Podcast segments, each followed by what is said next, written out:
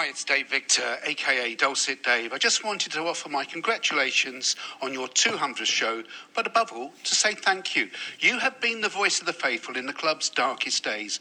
You shared the supporters' joy when our club was rescued by people who care and understand.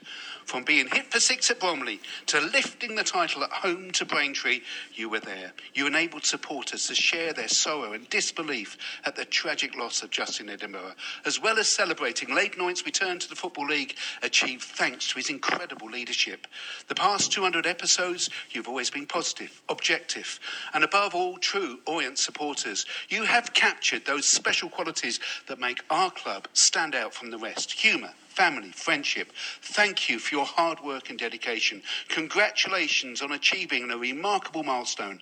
I'm looking forward to hearing the next 200 shows.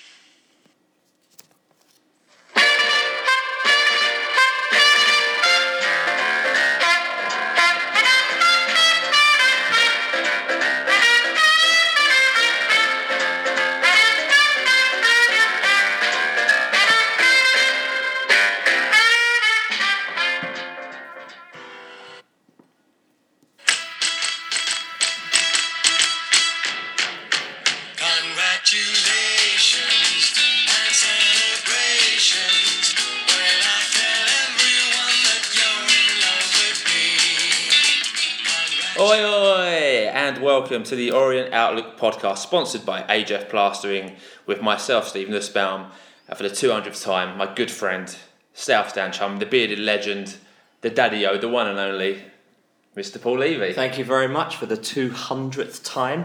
Thank you very much indeed. Hello, everybody. Welcome back. This is episode number 200, a milestone I thought we'd never see, but delighted that we have. And before we introduce our special guest for this week, just want to thank my South Stand chum, my lifelong friend and all round great guy, Mr. Steve Nussbaum, for encouraging me to be involved in this in the first place. And as I was saying to you, uh, Martin, before we came on, how this all came about, it wouldn't have come about if it wasn't for you. So uh, your determination and tenacity to put this show together uh, is unrivaled. So our first ever interview was with an Orient hero of mine, Mr. Matthew Lockwood. Um, they say never meet your heroes. uh, in most cases, that's probably true because you'll end up disappointed. But of Matt Lockwood, I'm delighted to have met him. And I remember sitting in that dining room and watching him. You watched him walk up the, the driveway to, to come and knock on the door, and it was our first ever interview. And we were a little bit nervous. I think is probably a bit of an I think understatement. the phrase is bricking it. bricking it. Yeah, he was like, "What if it goes wrong? What like we've never done it before."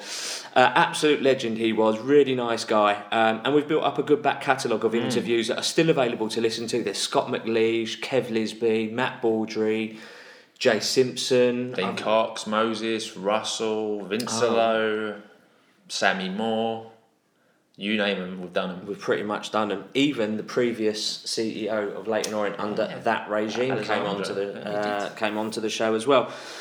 But that's enough of the past. We're looking at the future now. So we are joined by two very special people this week. One of whom is making their Orient Outlook podcast in-person debuts. You were on the phone with us once, I think, just not long after the takeover, possibly. He's our promotion-winning director of football, former player, and promotion-winning manager. Welcome, Martin Ling. Welcome. Also joining us, video creator extraordinaire, who happens to be our, the Leyton Orient media manager, and back on the show for his second time. Welcome, Mr. Elliot Byrne. Welcome back. Welcome, gents. Thank you very much for coming on. I guess let's get cracking. What are your thoughts on the season so far? Let's begin with, with you, Martin. Yeah, I mean the faults to the season uh, overall uh, is slight disappointment. Uh, it's you know it's been the start of the season was a bit surreal for obvious reason with, uh, with Justin uh, passing uh, during the summer. Uh, just to get to the first game uh, was a was a minor miracle in my head uh, and for the for the people that were in and around it and. Uh, you know, the football sort of faded into meaning not as much as it used to, obviously. Uh, and then, you know, Ross, you know, Ross, had, Ross had a, a good, obviously won the first game, then went for a little bit of a lull, and then we, we picked up again. Uh, and then, but, you know, the, the, you sort of look at it, you think, we went up the euphoria of going up. What, what, what did we expect this season? It was about, you know, being solid within the division, uh, maybe having a tip towards the playoffs, Uh, that's you know pre Justin passing. When Justin passing, did that change? Yeah, it did. I think in my head, it it it, it, it was just about being solid. Let's get a solid season under our belt. Let's get back and, and used to League Two football. I think we've got a team that can compete. I really do. Uh, I feel that when we're playing to our best, we are a mid-table team. Uh, That's that's my feel. Uh, we're in a bit of a rut at the moment, but overall, it's uh, slightly disappointing because I think we're in a lower position than where I expect us to finish, and there's still plenty of time for that to change. But uh, I would say that for me, I sort of bracket the league into three groups of eight: top eight, middle eight, and bottom eight. I expected us to be in that middle eight. Uh, we- we're not at this moment in time in that bottom eight, so I want us to get out of that bottom eight and into that middle eight as soon as we possibly can, and then see where it takes us. Great answer. That was obviously a difficult summer. Yeah. Um, your thoughts on, on the season so far? I think Martin used a very good word. Um, I think it's just been surreal, to be honest. Um, it, you know, for, for for a multitude of reasons, um, but it's been a good learning experience, I suppose, for, for me, as particularly in my role. Um, I've had a lot of different things that I've I've been able to experience this season, so um, I'm sure I, I, I can only echo what Martin said about in terms of I'm sure it's not. Um, we'd all have liked to have been a little bit better on the pitch, um, but but I, I you know really enjoy working with everyone at the club and um, yeah I'm, yeah it's been a bit of a surreal year to be honest. So I think it would be a little bit remiss of us not to use this opportunity to speak about what, what you know what's gone. It's been a, obviously a challenging month for us um, on and off the pitch. Um, but thoughts on Carl? We didn't obviously get enough time to get to know him and his interviews from our perspective. It, you know, it, it's out there to listen to. Uh, questionable, possibly. I'd, I'd say from, from, from a fan experience perspective. It, it would be worth pointing out from my point of view, um, just to sort of add an element of balance in terms of the discussions with about Carl Fletcher, was that his desire to improve his you know, interviews, um, the amount of work that we, we put together, to, uh, both me and him, in the, the three weeks that we had, um, I was really impressed in terms of how much he wanted to work on that.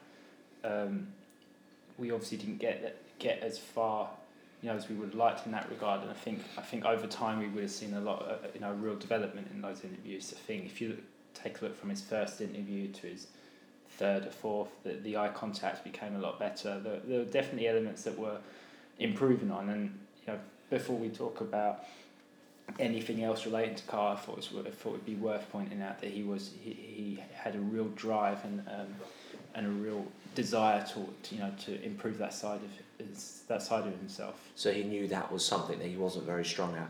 Yeah, and um, he did, and he um, and from my point of view, I valued that he wanted to work with me. He would ask my opinion on how I felt his interviews would go.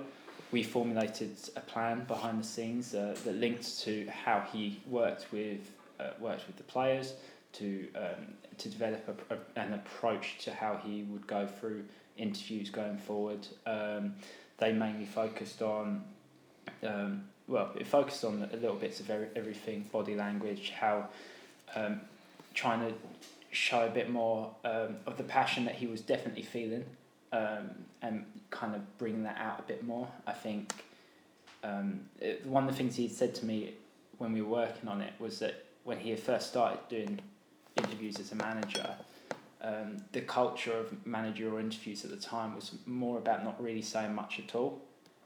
Um, but that's developed even over just six years. That, that that's changed. I think people see through that now, and they want to they want to see a bit more honesty from a manager and a bit more openness.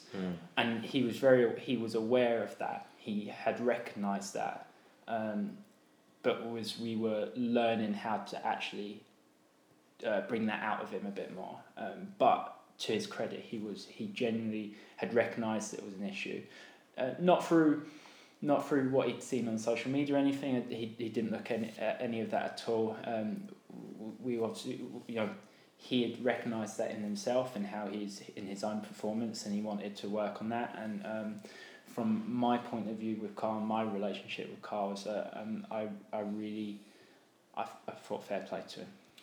Yeah, and from you know the the, the process of, uh, of of finding Carl, you know, was done thoroughly. Uh, was done to, you know, the ninth degree. We, we, we you know we did everything that we would do to get the right person. And when we appointed Carl, let's be straight, we thought we had the right person.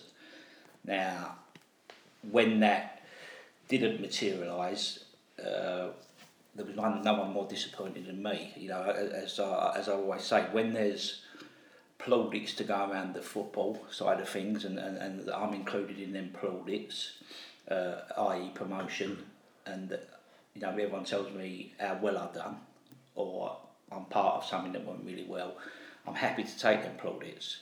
I don't really feel that I need I, need them, uh, but also as well as plaudits, I'll always take criticism. And the appointment of Carl Fletcher is a football appointment. I'm director of football. I don't take sole responsibility, but I take the most responsibility because at the end of the day, they, the board wouldn't fetch somebody into the club that I didn't want to fetch in. So am I, am I a big influencer on that decision? Of course I am. So I take responsibility for that. But, you know, it, it, it was the, Nigel talked about the culture. We're very, we're very open culture. We're very inclusive culture. You know, it, we're very, every, from, Nigel doesn't want to be called chairman. Kent don't want to be called Mr Teague. It's about this, you know, the, the, the culture that we've built over 20, 20, the 29 months, I think it is now, is is about all inclusive and, and, and we work on the, the pushback, you know, and the, pe- if, if the if the kit man, you know, if the groundsman's got something to say, they're more than happy to fetch it to me and, and they can say it, uh, and everyone will be heard. But I think the thing, I think as a manager, you need to empower people. Uh, you need to you need to empower the people that, that are at the training ground. You need to empower the people that work uh, both below you and also the people that are above you. If like, you've got you got to empower and you've got to manage upwards as well. And unfortunately for Cole, he never did that. Never worked. You know, it, it, I don't know if it was. We talked to before the show. I don't know. Pressures are, uh, you know, pressures are. Uh, an unbelievable thing and it makes you do strange and, and different things because the, the, the Carl Fletcher that, that, that we had for 28 days wasn't the Carl Fletcher that I interviewed and that, that Matt Porter interviewed and In Danny Macklin. In, in the sense that we talked about everything that I just talked about Yeah.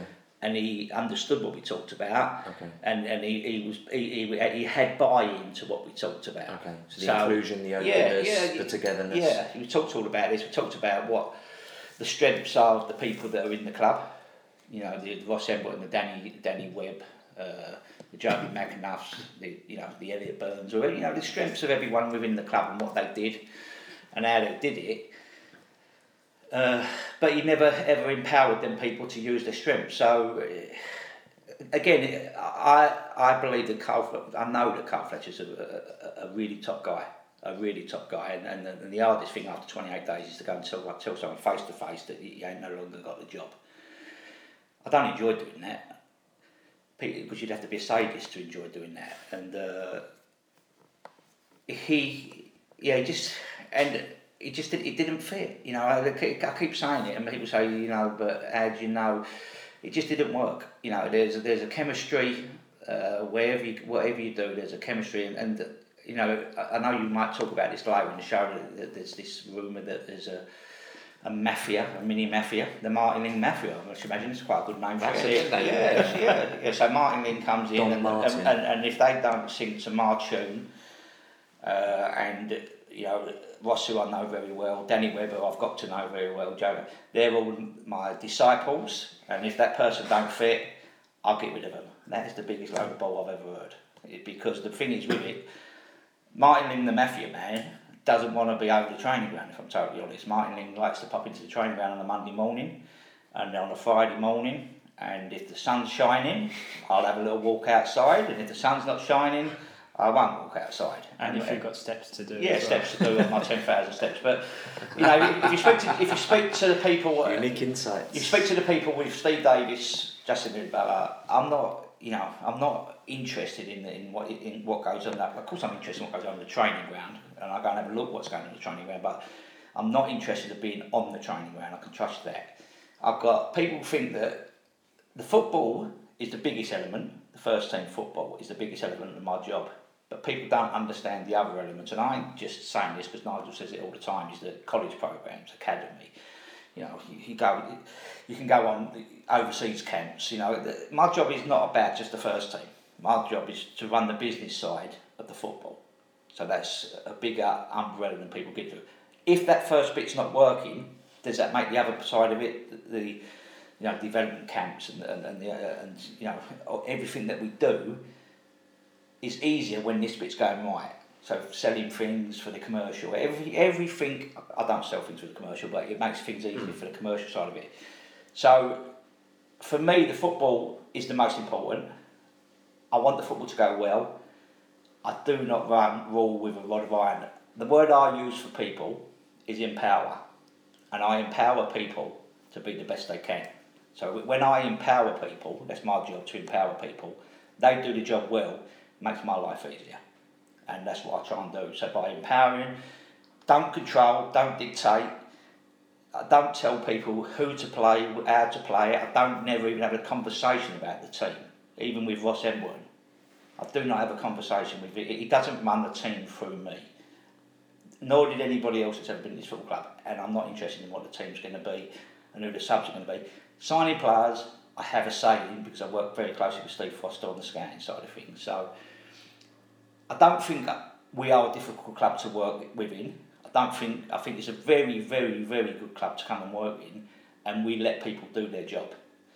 How we see Carl doing his job, or thought he was going to do his job, he didn't do it that way, and it didn't fit with what we're doing. Nothing to do with me in terms of the mafia, but to do with the club as a club. It didn't fit for this football club. Hence, Carl moves on, and we are where we are today. I think we're a, a club a club with the ethos of almost collaboration. Yes. Work together. Um, everyone, as you said, everyone's sort of viewpoints are, are taken into account. And, and I would echo the sentiment that I don't think this is a difficult club to to, to, to join.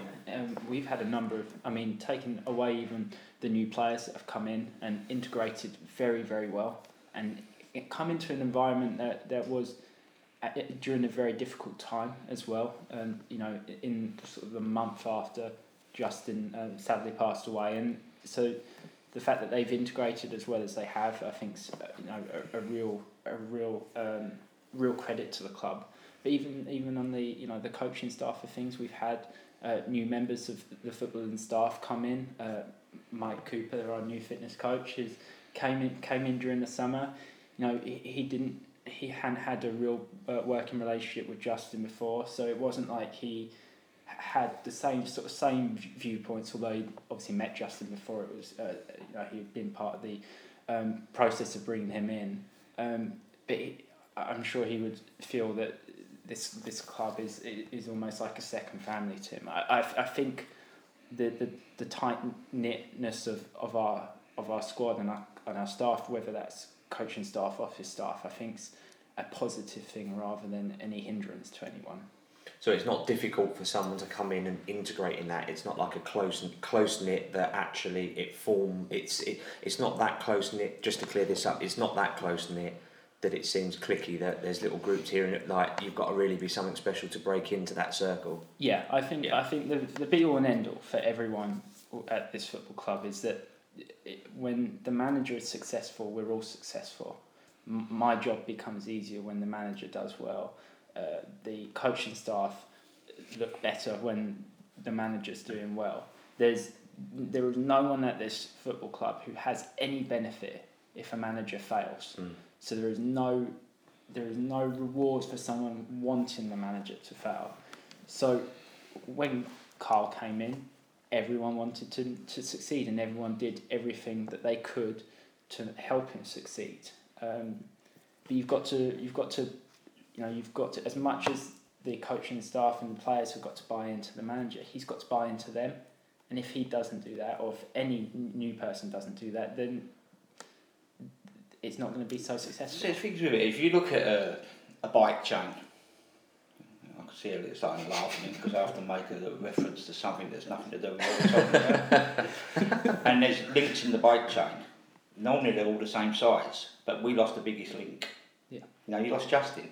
You lost that link there that, that is probably irreplaceable in terms of what he was and how he did things. But the people, the, the, you know, we've all got that that chain will not go round if, if one of the links doesn't work with the rest of the links. But the biggest link has to make the rest of the links work. Now, I see that I'm a big link within that chain, but maybe a little bit above the chain in terms of where the link is. But I have to make sure that everything in them links work. A lot of my messages would, you know, me and Justin, I suppose we was lucky that we knew each other from previous, but it was, you know, it was a 30 year gap between when we knew each other and then we knew each other again. We wasn't best of friends for 30 years, but we knew each other and we could talk to each other openly about anything that was going on and he might run something through me and I might well run something through Justin. Now that, you know, that partnership obviously was broken when when when uh, when Justin passed away. Ross, we felt that Ross would come in and give us a steady pair of hands, uh, you know, steer the ship through very choppy waters at the time because no one really know the choppy waters that we had underneath us. None of us had been through it before because we didn't really, you know. Normally you can go. I've been in the, I've been in the game. I don't know what I been. I'm 16, 37 years, 38 years, 39 years, no, 37 years. And every, most things that I've come, I've come across, you know, whether it was a plane, so a player comes to me and I go back to my memory bank and somewhere in there, there- there's something that I did do in them 37 years that I can, that I can reach out to and give him my, the value of my experience. But I've never had no one die in that 37 years that was so in, in, integral to what you had. So I had to, a lot of my stuff I did and other people did was from our guts because we never know, we had no memories and no, and no, no, you know, nothing to go reach back out to. So you had to go from your gut and, and, and, and feel like you did it the best you could. Ross did it for the period, say, and, and, and it sort of built, it built us a little bit, the, the water seemed to just steadied a little bit. So we thought we'd fetch somebody in that now could drive the ship through steadier waters. Unfortunately, the skipper that we put to drive the ship didn't do it the way we all thought he was going to. But he- Not, not the way I wanted him to, or Yeah. anybody else who wanted him to, the way he thought, the way we thought he was going to do, including in interview what he was saying to us. So that's what I'm trying to say. So, So he sold it to you in an interview that he would do X, Y, and Z, Yeah, and got into into the job. And done Did- ABC. and yeah, something uh, trust me, it completely ain't a difficult job to come into. You know, if if, if we off the went, back of three wins. yeah, as well. you- if we if we all we're talking about is is the, the start football start of, uh, and football people are very similar to wherever you've been. So if you go into walk into one, just, you know, I think I had six dressing rooms when I was a player. In terms of different dressing rooms, but walking into one within a week, it was like walking into any dressing room, and it's the same as a manager. And a sense, football club that have the differences, but the, the, the football language is, tends to be the same. But what you've got to do is embrace. I think that's the thing with it. You've got to embrace what's good and make it better. And then everyone's on a winner, including you. But if you don't embrace what, what we what he what we all think's good, including you've got to remember there's 28 players that are being led by Carl at this stage. And if they're not embracing and buying into what's coming out, it's a very, very, very lonely place because people then are not doing what you think they should do. But as I say, pressures are you know pressures pressure's a difficult situation when you're managing with pressure. And you don't, you know, I did it for ten years, and you know, I, I've struggled because people say, "Oh, you, it's a brilliant life. You're a football manager," and it, it is, but it's high pressured, and and it's something that you can't just put away every night. it sort of sticks with you all the time, and and, and you know so embrace from him, empower from him would be two things where it didn't happen. Fair. So he tried to be too controlling over things and they ended up being his demise. Yeah, I think reading that, between the lines. but some of that would be, I think, doing it for his own mind. So a, a coaching session that was was deemed to be an hour and a half uh, would last maybe a little bit longer because it didn't come out. Football's not played on a piece of paper. It's played on played on grass and uh, grass and white lines, and uh, yeah, it, it just didn't it didn't fix the people that needed empowering didn't feel empowered, both coaching staff and players. And when let's get it straight, when the decision or when the when it was muted about not being the right person, the, the thing was said to me, let's do some more investigation. It wasn't well, you've flagged it up, let's get rid. It's let's go and do some more investigation. And when I did my investigations, from whatever angle I investigated, it was all the same sound and that's why Carl went. Read into that what you like. Okay. So I guess going forward then, what's what what's the plan? At the moment we have Ross Embleton. Yeah, the plan.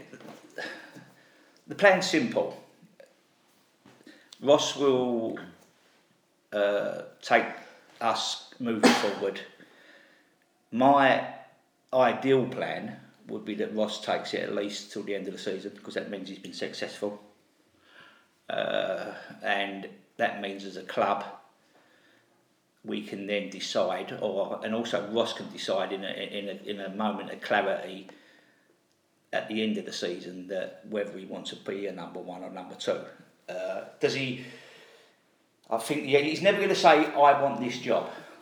But what I would say now, from and I'm speaking for him a little bit here, I suppose, is that he wants that job more than he wanted it previously, and he feels he can do that job more than he did previously, even though it ain't that much a period. Uh, and what I see is someone I wouldn't go down this line if I didn't think it was someone that could do it. I do think he can do it, but he's got to live, live with it in his head. He's got to be comfortable in his skin to do It's it. no good me. It's got to be Ross Embleton that wants the job. Yeah. You know, it's not got to be me, Nigel, Kent telling him we want him to have the job. So we've just said to him, you do the job. Like, if let's be honest, man, we all know it's going to be re- result relevant. Yeah, of course. If Ross does, if we start picking up some results off the back of where we are at the moment, it'll be left alone and Ross will run to the end of the season. If Ross starts to have some not so good results and there's a period where he's he's not comfortable, we're not comfortable, it's pointless to me saying that Ross Edmonds got to the end of the season or Ross Edmonds trying to two and a half year contracts, but the be all and end of all, it's relevant on results. It's relevant on results. I think the better results we have, the more comfortable Ross will be with it. It says enough. Uh, and so, yeah, it's it's not a short term plan. We're back to where we were. We're back to Ross running it. You know, he had not so good. Then his last three results was ten points, and uh, I thought everyone had jumped jumping the ship. Got Scunthorpe but home, Forest Green at home, Ross will win them both. It ain't happened like that. It's what it is. It's about managing. Does he empower people? Yes. Massively. Yes. You know, massively. They, they, do the do the first thing first. Do the players want him to have it? Yes. You know, what I mean, that's what That's you a big thing. Of course it is. Yeah. Because you go over there and the, the players, his coaching skills are second to none. You know, he's been doing it since the age of sixteen. He's now thirty-seven, so he's been doing it a, long, long time. I started coaching when I was thirty, so I've been doing coaching twenty-three years. He's been coaching as long as me, nearly. But he started at 16, and when you're 16, you learn quicker than when you're 30. Fair enough. So people talk about not having a playing background, but he was coaching at 16. He was coaching kids in the community at 16. I see him work at 16. He was a- absolutely outstanding as a 16 year old kid coaching kids. And then once I got the opportunity to move him across to my department, over into the youth, he brought me, brought him across from the community into the football club as my youth coach. I did it as quick as I could. He was only 20, I think. So he's been coaching all his life. No problem with his man management, no problem with uh, empowering people. No, no problem with the media. Very, very good with the media. Amazing. Yeah, he's got everything that you need to have, apart from the bit that he's got to believe he wants it and doesn't. He he wants to be. He is a coach. He's got to empower people to coach as well. So, but he does do that with Danny, and he does do that with Ross. So, uh, Joby. Joby. So I saw a, he fits a lot. Fits a lot of brackets. I saw a, a tweet today. Um, uh, um, I think it was Chaz Hawks on Twitter. It said that he had been coaching um, one of the te- a young uh, young kids team, and they played up against um, Ross's son's team, uh, Ollie's team, today. And um, Ross had recognised him as an Orient fan, went over and spent ten minutes with him. And then I saw another tweet where Ross had been um, at a pub with an, another Orient fan. I think my, my point to that is I think everyone that interacts with Ross, it's so apparent how much interest he shows in people, how much value he shows in people, and he he makes he makes people feel special. And imagine being in that environment where he does that all the time, being you know him being that person um, from nine till five. Not necessarily that football works that way, but in terms of he he does that on a daily basis, on an hourly basis with people. Um, even in his role as assistant coach, you know, not necessarily even a, in, a, in, in a head coach basis, but even as an uh, assistant coach, that's that's how he lives his life, and um, I think uh, everyone loves Ross. Yeah, and when you think about it, when they sing the song, uh, or they used to sing the song about Josh Koroma, he's one of our own. Ross Embleton is literally one of our own. He's a Leyton Orient supporter. Go, you, there's the evidence there with him. How old was he in that orange shirt? Eight, nine? Oh, yeah. Eight nine, yeah. You know what I mean? So he, he, he's, he's like the boy off the terrace, terraces, That's now managing. that's now managing his dream football club. But but he has the same empathy and feel as the supporters because he is a Leyton Orient supporter. So when when and that's sometimes the hard bit because if you're that like you intent on doing, you know, you want the result because you're the manager, but when you're a supporter and the manager, he's he's he's feel for the club is, is, is, is the same as the support. It hurts him when, when we lose. It hurts us all when we lose, but it hurts him. And it's true. You know, some people make out that they're so-called supporters of football clubs and then they go and buy the football clubs and that type of thing. I'm not naming names here, but the, the, but this is genuine. This is this is, he, he was an Orient supporter. You know, I, I, I would like to say I've been here 15 years, and when I was six, seven, I used to come to Leyton Orient, but it's lies because I'm a West Ham supporter. Mm. People know mm. that. I can't help it. Get out. Get out. Exactly, but that's that's true. Yeah. You know, it ain't. Uh, you know, it's not with me hiding that fact because I was, you know, I was brought up in Custom House and, and I was a West Ham supporter and I wasn't a Leyton Orient supporter. Ross is.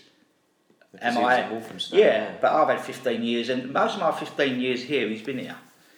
When I was a player, he was a young coach. He was a released under 16 as well. He got released as a, as a player because he had no pace.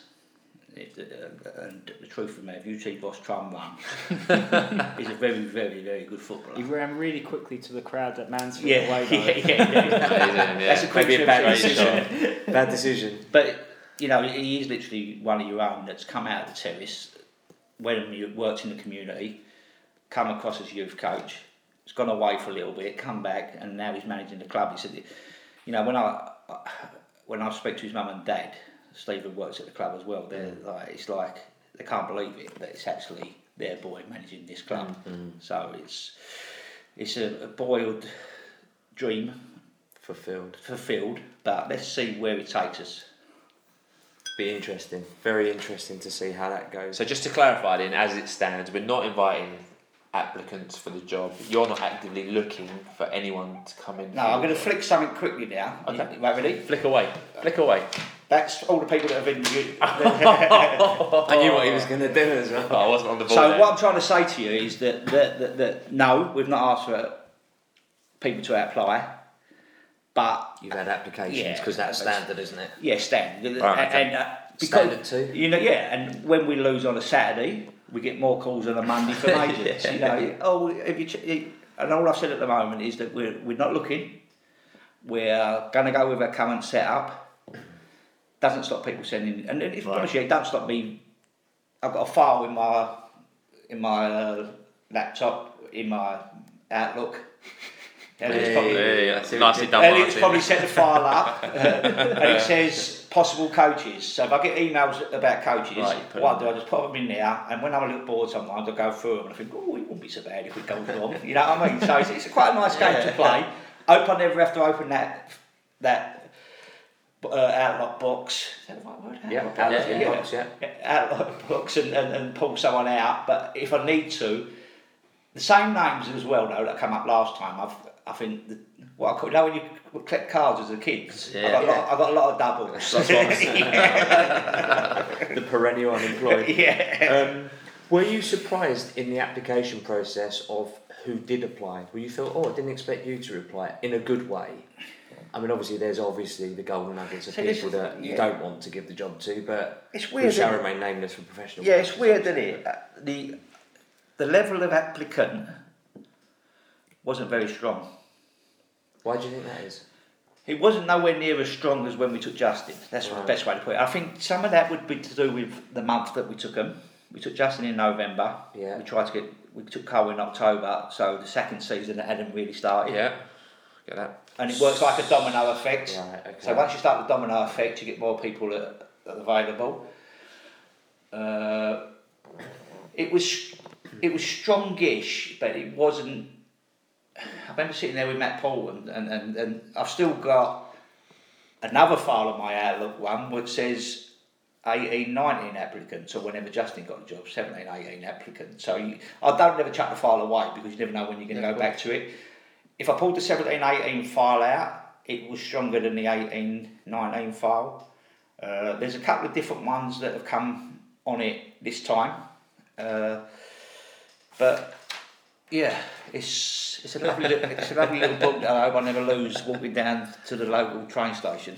you definitely don't want to be losing that. So obviously, this is your first time on the podcast, and you've kind of alluded to it before. But what what is a day like for Martin? And the same to you, Els, after Martin finishes his question, because I think people just think that you sit there. Yeah, I know. it's- Drinking coffee, Yeah. strolling out on the, on the Yeah. uh, training ground when it's nice and sunny. So the thing is with my job is that sitting here today at nine, seven minutes past nine, I do not know what tomorrow entails, which is quite exciting.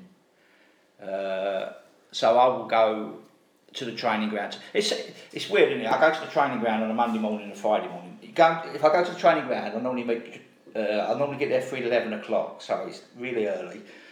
Uh, but I don't leave the ground till seven at night, so it's to do with the traffic. So I get there at eleven o'clock. If the sun's shining, I'll have a walk outside. If the sun's not shining, I'll sit down with Joe Austin, the video analysis, and I will do through my emails, blah, blah, blah, blah, blah, blah. But when people see me, they feel they have to they have to say something to me, Yeah. and normally it's something that I've got to sort out. So if I go there, Keaton Patel's the worst out of all, the physio. I see if every time I see you, you have to say something. Oh, I call him. I want. He wants something. Oh, I think we need another one of these machines. I want the. So, yeah, I don't never know what my day, entails, and most of my time uh, is spent at the, at the, actually at the, at the stadium. But I do do uh, all day, well, Monday morning up to about two o'clock. I normally look 11 to 2 on a Monday and 11 to 2 on a Friday. I'm at the training ground, so six hours there. But it's, you know, over, it's everything. You know, if I just give you a list, I don't really know what I do. It feels like sometimes I do, I do too much, and then sometimes I, I get a period where I'm, I feel like, oh, this is the easiest job in the world. Right. But is a, there's a lot of uh, managing up. So obviously my owners living in Boston and, and, and Dallas, so I have a lot of time uh, where I speak to them. You know, we have uh, a call. I have two calls with Nigel a week.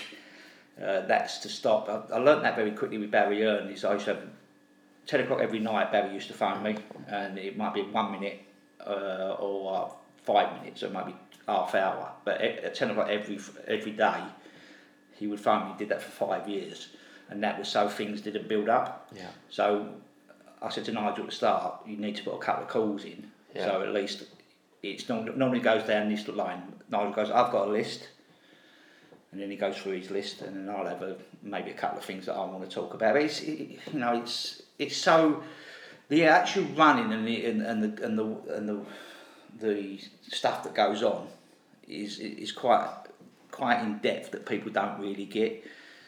But I love it. It's the best job I've ever had. You know, it, it, because I love managing people.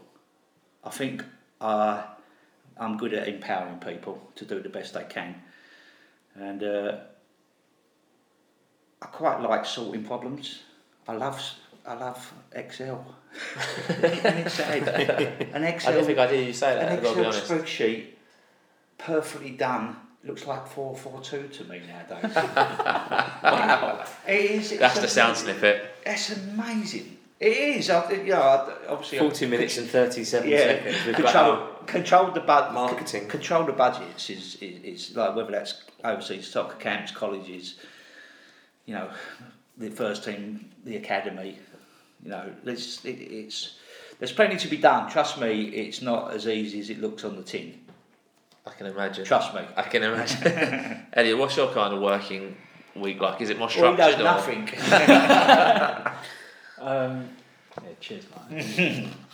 um, I think I think anyone who works in football would say a similar sort of thing um, in terms of because of the nature of football, it's very hard to plan your day, and your two days never look the same.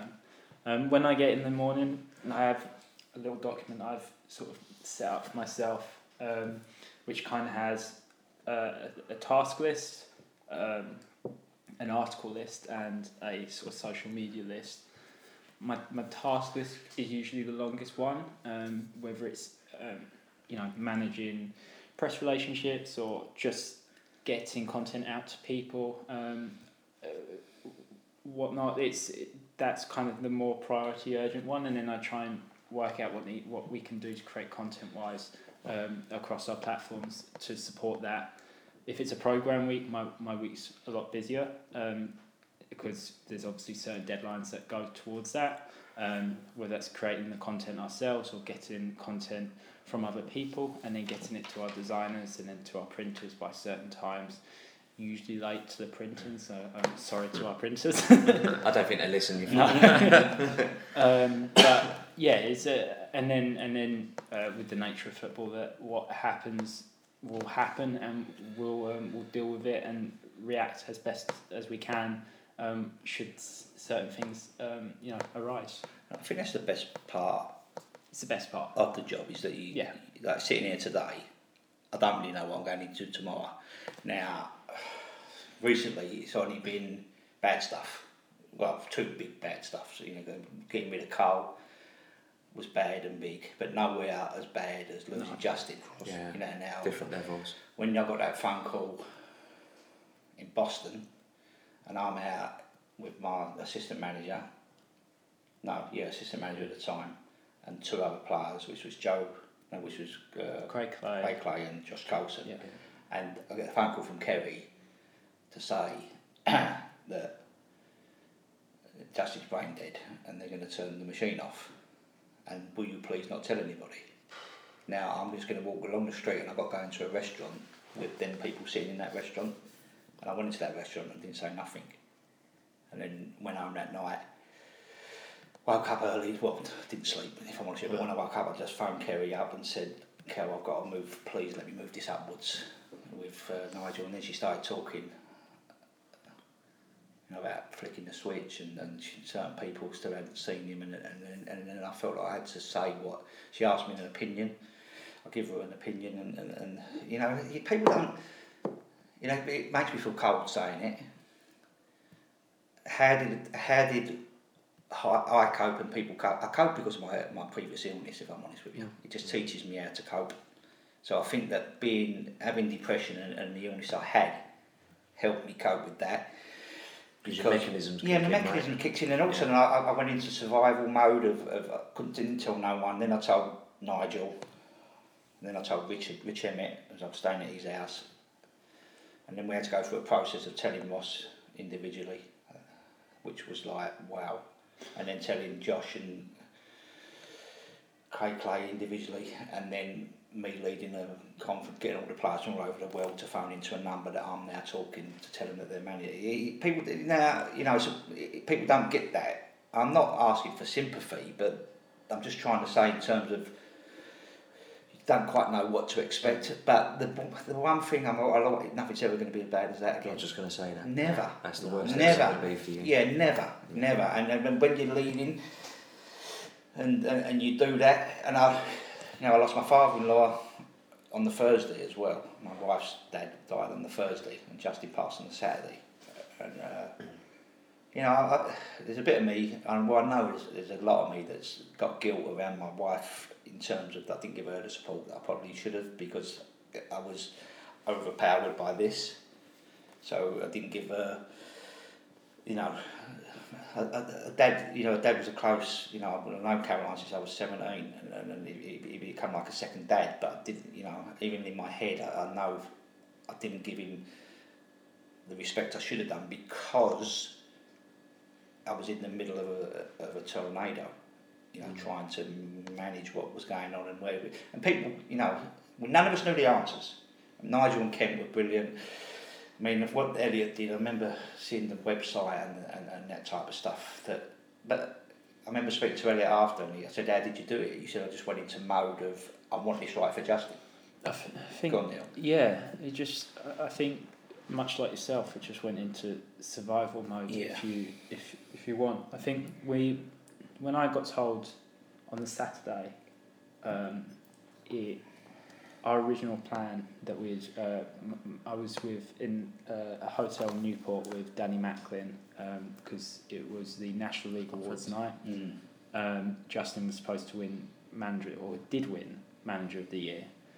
Um, and so Danny told me about t- one o'clock um, that, that that Justin was gonna um, his machine was gonna be turned off, and we I sat down with Danny and we, we went straight into kind of work mode, if you will, Mm. to try and get what all the all the pieces that we needed of the jigsaw that we needed to get in there um, ready and um, worked with Matt Porter and obviously uh, the rest of the board to try and formulate our plan on how we were going to um, deal with it from a, a, a, a media point of view.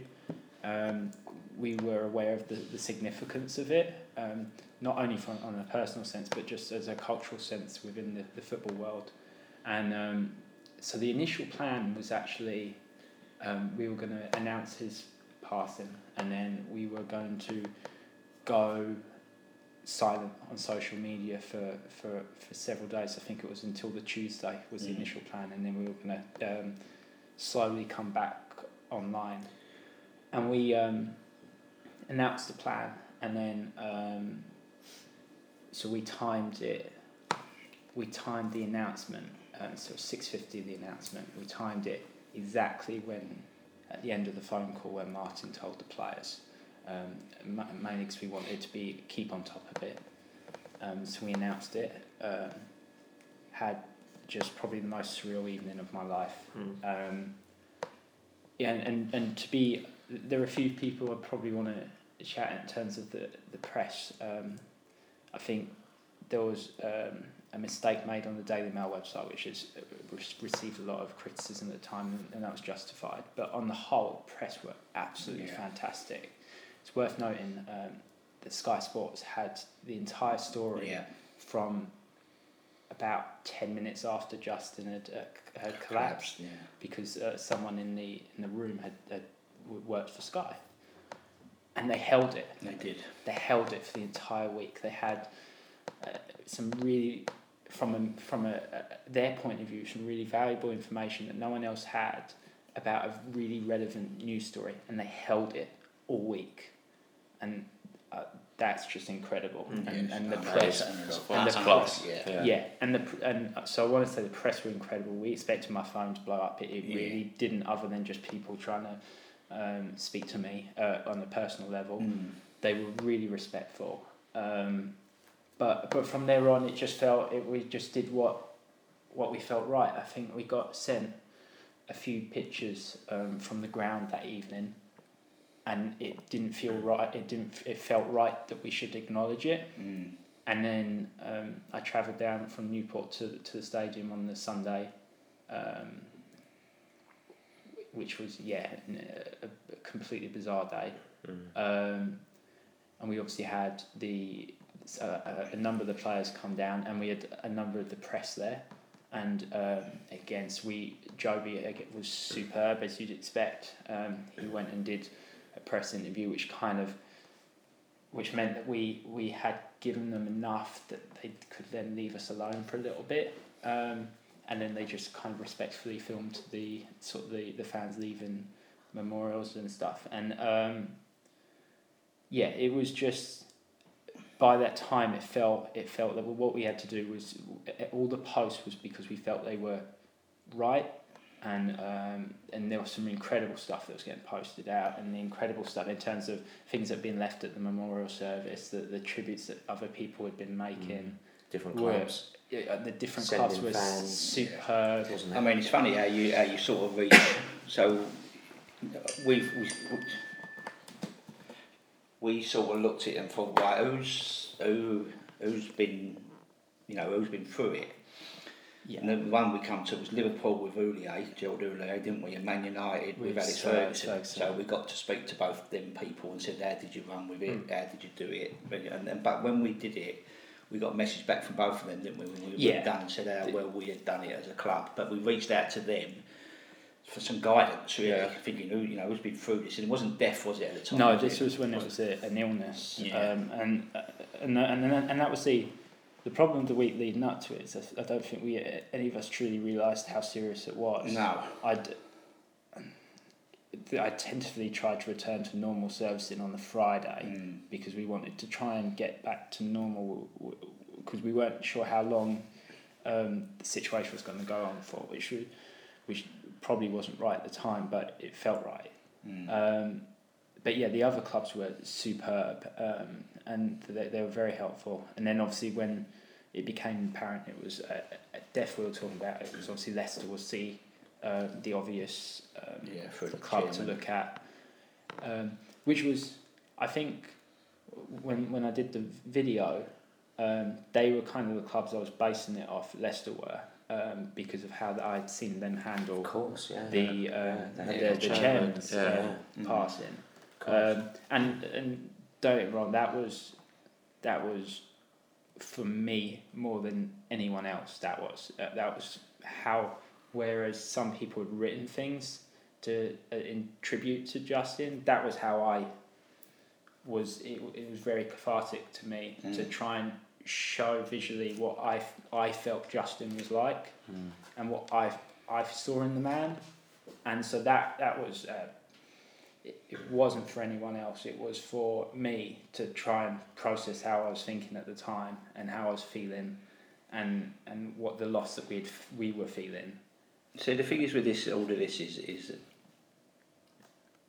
we start talking in this podcast about, blah, blah, blah, and we've ended up talking about Justin, and that's what happens. You know, it happens a lot uh, because you'd be sitting, you, you, and we respect Justin, and uh, and you know we will do everything right and proper by Kerry, Charlie, and Sydney, who, who are very close to us and comes to come to the games that show that we're very close and they're very part part of us.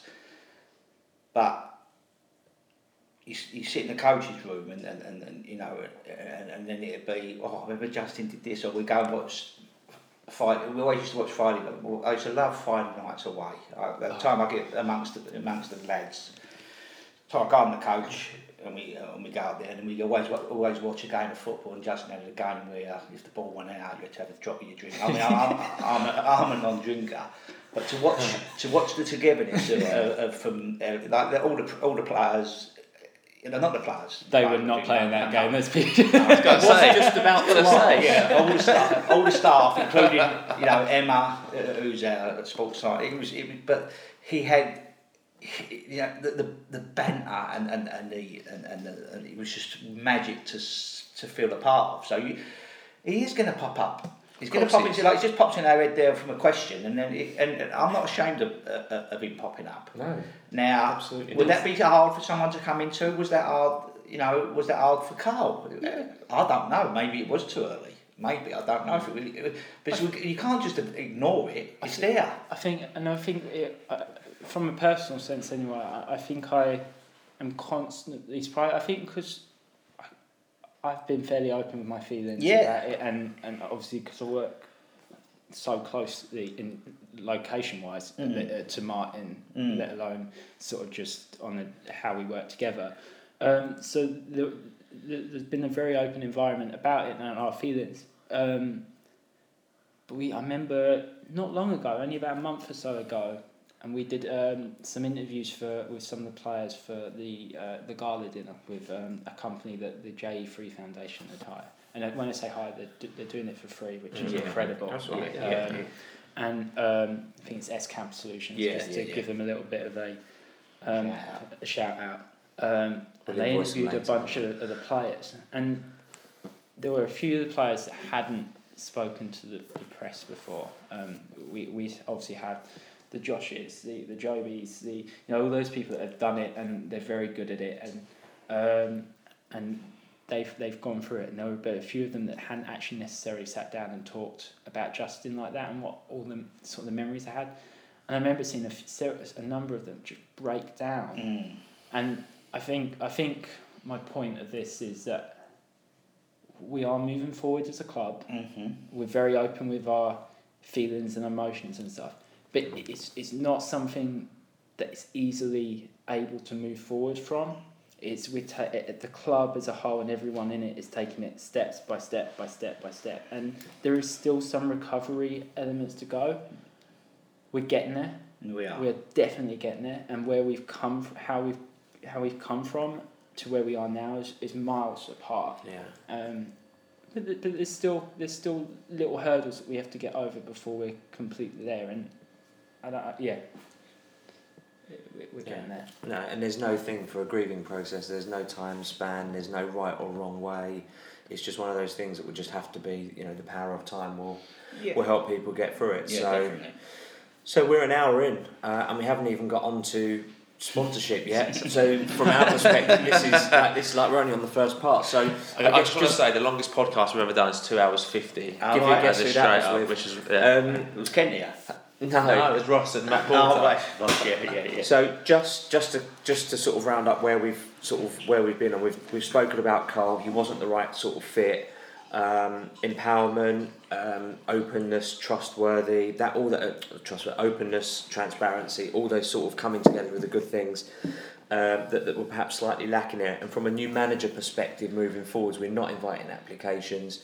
Ross has got it for as long as he wants it, it's ostensibly, but will be reviewed come the end of the season. Yeah, I think it's a, a, a, best way to describe, describe it is an ongoing review. Yeah. You know, it's ongoing. It, it's it, it, I don't want to put a. a um, you can say caretaker slowly, or you can say caretaker quickly, or or interim quite slowly, or interim quickly.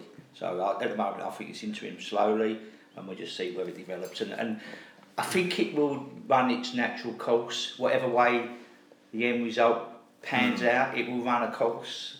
We ain't over. We ain't going to over egg it if it if it doesn't fit right again, mm-hmm. and we ain't going to under egg it if we feel like it's fitting right. That maybe because maybe we well we could have done, couldn't we? Let's be honest about it. If we'd have just left it, it would have been a better process than we've gone through. The only thing that, that, that may may help in some respect, just something Ross said to me, is that, that, that it may be. He said it may be because he felt that he was Justin's name's going to come up again, unfortunately, but not unfortunately, but for, he felt that he was doing it because he felt he had to for Justin.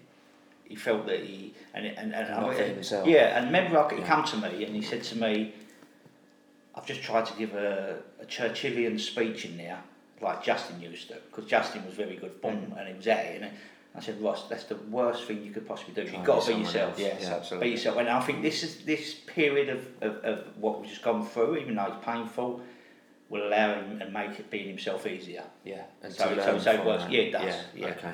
Right, so you mentioned them. I'll mention them now. Our sponsors are AJF Plastering. They're an Essex-based plastering and rendering company. They cover all aspects of domestic and commercial work. They specialise in silicone colour render systems, and as you all know by now, the best part is that they offer fifteen percent off for all Leyton Orient fans and staff. I was told to tell you that. If you have Martin. any- I've just had I've just had a new kitchen done, but the plastering's been done unfortunately. Ah, But never if you, mind. if you have any decoration done, then he's your man. next Okay. time, Adam. But for more information, if you need it, and for the best plastering and rendering prices around, you can email ajfplastering at outlook.com or you can visit their page on Facebook, which is AJF Plastering, or on Twitter, you can visit at Big Ads with a Z LOFC to get in contact, and that's 15% off. Loads of those fans Already are taking taking up that. that offer. He's already made his money back from the sponsorship, which is He's done at least a dozen Outrageous, jobs, so yeah. it's great. Yeah. Moving on then to the supporters club. Bookings can be made for the away day trip to Oldham, which is happening on the seventh of December. Coaches are going to leave the supporters club at half past eight in the morning for a three o'clock kickoff, and the cost of that is thirty six pounds for adults. And I did look at trains, and they're a lot more expensive uh, than thirty six quid. So it's thirty three pounds for concessions. The trip will cost you an additional three pounds if you're not a member. Under 15s can travel for half price but must be with an adult. And remember, folks, those prices do not include your match day. So you can go into the supporters club on a match day to book your travel, or you can do the travel line 07722 135 970. So it's time for the Leyton Orient and Trust update. But before we do, we have a message from friend of the show uh, and Trust liaison officer Howard Gould. So here we go. Here's Howard's message to the pod. Hi, Paul and Steve. It's Howard here, Community Liaison Officer at Leyton Orient and the Leyton Orient Trust. I can't believe it's show 200 already. It only feels like you've been around for about four years. No, but seriously, uh, the show has become a weekly institution, and I must thank you on behalf of the club and trust for your continued support and the regular shout outs. For myself personally, it's great to know you, and it's a sincere congratulations for achieving the double century. Hopefully, I'll get another invite sometime during the next 200. All the best, lads, and up the O's! So thank you very much there to H Howard Gould. We do Howard is welcome anytime at Orient Outlook Podcast Towers. So he sent a trust update earlier and said we were pleased to welcome the Year Eight football team from Southgate School to the training ground on Wednesday morning. Former pupils at the school include first year scholar Anthony Papadopoulos and first team squad members Ross Sotiriou and Louis Dennis. And after watching some of the session, the students had us off the facilities, chatting to Jobi McAnuff and James Dayton about their current injuries, followed by some time with Louis, reminiscing about his time at the school and that his sister is currently a year nine pupil there. He offered advice on diet and mental attitude and has agreed to pop into the school later in the season. Some great work there. Yeah, absolutely. Later in the afternoon, Josh Wright and Jordan Maguire Drew were guests at Vine John Rubin's Jewish Care Home in Ilford and we were visiting as part of the annual Mitzvah Day celebrations, a celebration of blessings and giving to the local community. This was the ninth consecutive season that Leyton Orient have attended, and Josh and Jordan were uh, following the footsteps of players like Ben Chorley, Moses Odubajo, and Scott Kashket, whose great grandmother still resides at the home. Wow, that's the one that's very close to our hearts. And then to finish the trust update and mention to all of Theo's juniors, there will be a free to enter competition for Theo's party, which is on Sunday, the 1st of December. December. That's next Sunday, with a chance to win a place. It's either a pre match flag bearer or a penalty take at the Boxing Day game versus Colchester United. So Theo's party is from 12 till 2 pm, and all players will be in attendance, and you can book this one via the club website. So if you want to book yourself a ticket for this one, go on the club's website. I believe from what the bearded legend is saying to me, tickets are six pounds. Six quid. It was free last year. Um, moving on then, any other business? Thanks for the iTunes reviews. We've had a, a couple more that have come in. Chris Thammer, uh, or Chris T Hammer, sorry, triple six. Thank you very much for your review. Very much appreciated. So that. Be more, before we move on to the week that was, we're lucky enough, as I think Paul mentioned at the top of the podcast, we've interviewed some uh, past Orient legends from when we started off this podcast. And let's get the uh, let's start with the tiny, not tiny man, but he's tiny. salmon leaping. the salmon leaping, the one and only is Mr. Dean Cox. Evening, fellas. Cox here. Well done for reaching 200 episodes. I know it's taken five and a half years. A lot of hard work's gone into it. Well done, lads. Uh, I wish you all the best. So that was uh, from Dean Cox. Thank you to Dean there. Sounded We- like he was in the toilet when he was doing that. I've only just clocked that. Cheers, Coxie. I know a- you're listening because you told me you were going to. Such a cheeky chappy. So that was Dean. He's got a Uh, couple of goals recently. hasn't He has. Yesterday he scored, and last week he scored with a header. One. He's got a header, yeah. Yeah. He's doing very well. We have very we well, have yeah. a two part episode in our back catalogue with Dean. We've also interviewed uh, this next guy uh, In his house. in his house, which was an astonishing experience. Yeah, it was for the podcast. So here is Mr. Matthew Baudry. Hi Paul, hi Steve. Um, it's Matthew Baudry. Just wanted to to wish you an happy 200th episode. Um, this podcast has been gone through the high and lows of the club and and become like, um, a big part of it. So yeah, a great platform for players, staff, and uh, fans to share the passion we all got for this club. So I really enjoy being part of it and listening to it. So keep up the good work, and I thank you from an Orient fan. So that was Mr. Baudry, a great An message Orient fan, there. Matt Baudry. Absolutely, absolutely. So to finish off with this part of messages, he's been here, he's been there, he's been everywhere. He's been on the podcast twice. He's done a Twitter takeover. He played at Wembley uh, in the summer. Still very close allegiances uh, to the club. Here is Super Kevin Lisbie. Hello, um, yep, this is Kevin Lisbie. I'd just like to um, congratulate Orient Outlook podcast on their 200th appearance. Um, it's been um, really eventful listening to you lot and being on the show. I know you do good work. Um, I'd just like to give my um, congratulations and say keep up the good work. Um, I'll be tuning in and listening, so yeah, good luck and keep up the good work, Kevin Lisbie. Take care. So thank you there to Super Kevin Legend. Lisbie. Well, we've got a lot more messages coming up. One coming up in about a minute's time. Um, I do believe. So moving on in to the even. week that was. So every Monday is Coulson Monday. It wouldn't be an episode 200 without hearing from the mightily fine, super four-headed man that is Joshy C. So let's do this one. Hi guys, uh, massive congratulations to the lads at Orient Outlook podcast for reaching 200 episodes uh, from the massive forehead Josh Coulson. That's all. Hi, guys. That's all it needed to be said there. So I thank love the you. fact that he's, he's like self-depreciating. He, he flits in stages, I think, Josh Coulson. He'll go through stages where he's in denial that his forehead is so big. He'll go, it's not the biggest forehead in the club. He'll insist Joe Widdowson's got the biggest forehead in the club. Ooh. and then other Ooh. times, other times, Take measure needed. I'm just going to say, take it with you tomorrow. Yeah, I said then that, I told you I didn't know what a day would entail. didn't I? other times you'll, um, you'll be quite happy to, to, to take the nickname. Ama- amazing, amazing work. So thank you to Josh. Thank you to Elliot for sending that one over. So we're very briefly going to go through the week that was. Not much happened off the pitch. So on Monday, the club announced that the upcoming home match against Forest Green Rovers on Saturday, the 23rd of November, would be Leyton Orient's second retro day, where fans would be encouraged to wear older Orient shirts. Obviously, this isn't a visual podcast, but I'm in my independent transport, which I believe is 92, 93. And I'm in my party Paul casino, is in his which I Harry think Kane is- party casino top. Yeah. Oh, t- uh, 10, 10, 11, yeah. Good knowledge. Martin and Elliot are both I think in we're even. series, yeah. I, played, I played 96 to 2000. Have you so- got any of your old shirts? Do you keep them? Yeah. Would you like one? No, I was going to say, like, do, does it fit? No, just the you, see that, you see that photo of the football up the shirt, so it don't definitely fit. Is it, is it an incentive to? Yeah, I'll be honest with you, I've got. You've Uh, got the Croatia one, right? You've got the March I pole. don't know what I've got up there. It's, they're in the loft. I've got. Uh, I'm sad to say, I've got uh, two framed shirts, but they're not Leyton Orient. They're Swindon when we went up to Right, the. Premier League, and when I played in the Premier League, just in case you didn't know that. Did El, you play in the Premier Uh, League? funny, I've got- okay. no, never talked about it. mentioned that one. I- I've got Orient shirts up in the loft. I'll have a look. It must be it. My favourite was the Croatian. I bet. Yeah, we played, mine we as well. We played at Wembley now, didn't we? And got beat against Scunthorpe. Right, in Yeah, we 2001. did. No, that was in '99. Nine? 99, yeah, and then 2001 was Blackpool. Yeah, yeah. yeah And you played Wembley, right? You played for Swindon in that playoff. Yeah, I've got a bottle of champagne to give me the man of the match if you want to have a look at it. Oh, as well. Have you drunk it? Has it gone off? It's an empty bottle Oh, of right, champagne, but it- right. it does say Wembley man of the match. Yeah, yeah. with Amazing. Very Well, good. I'll, I'll write all that on there. Yeah, just like this little handwritten mu- Emling.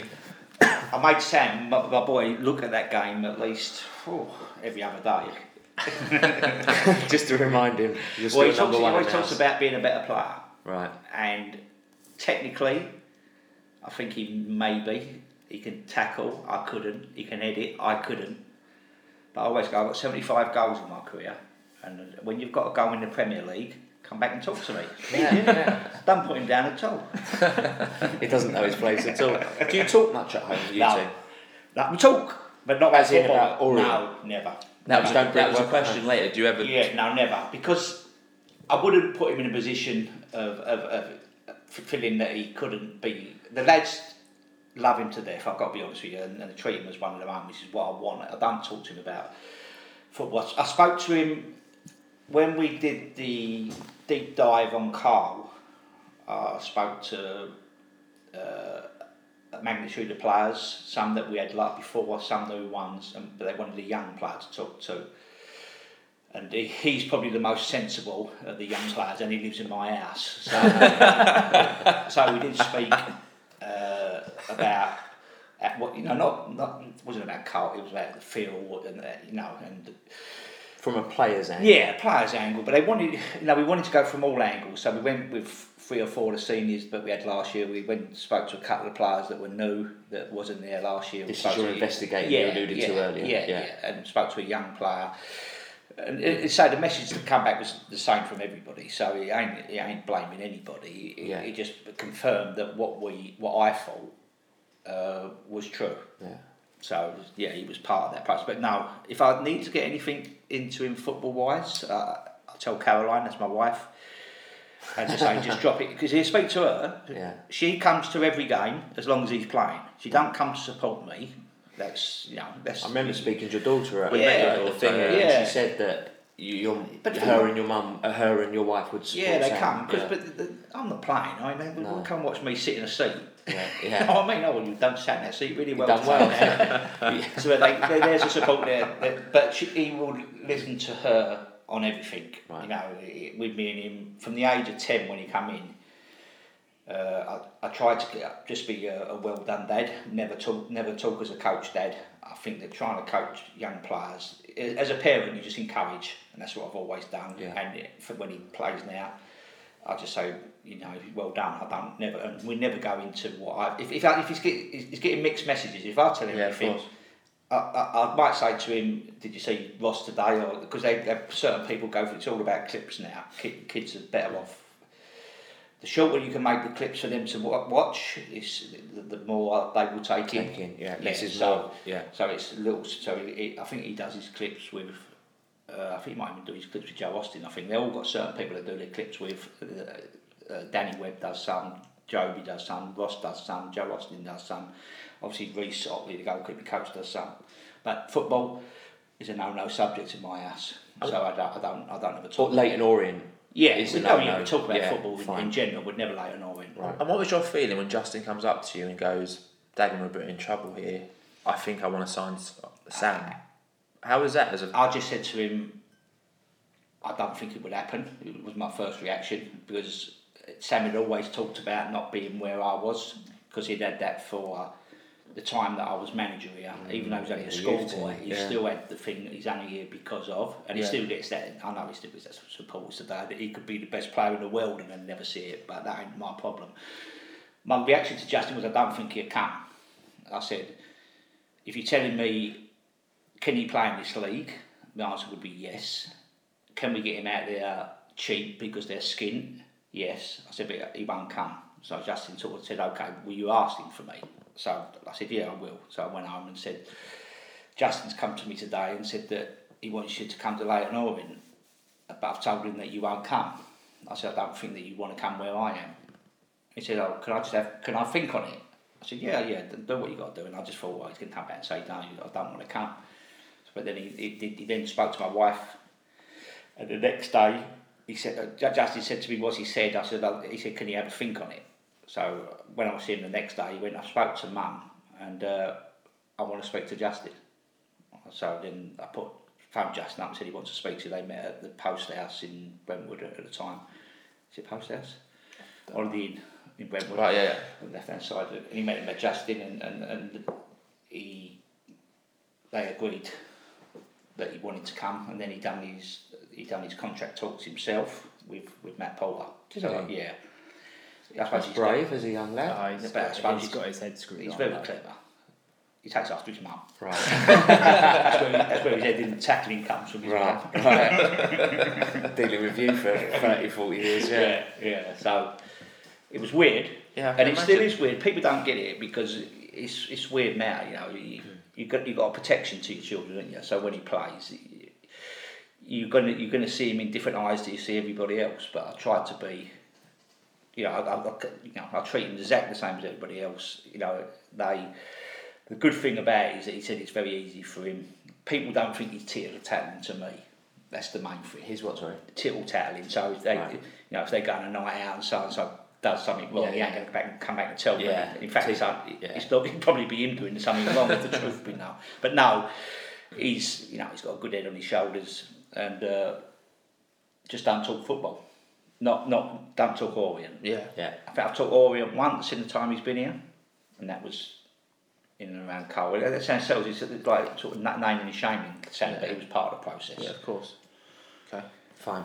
Gl- Glad to clear that one up to kind of get that That's all insights. Thank you there to Mike. So Tahue, Tuesday, nineteenth of November. Mm. So no voice message from Tahue. Although we may we should have maybe have gone for I one. think I think he's buried somewhere in third French third division. There's no chance of that get happening.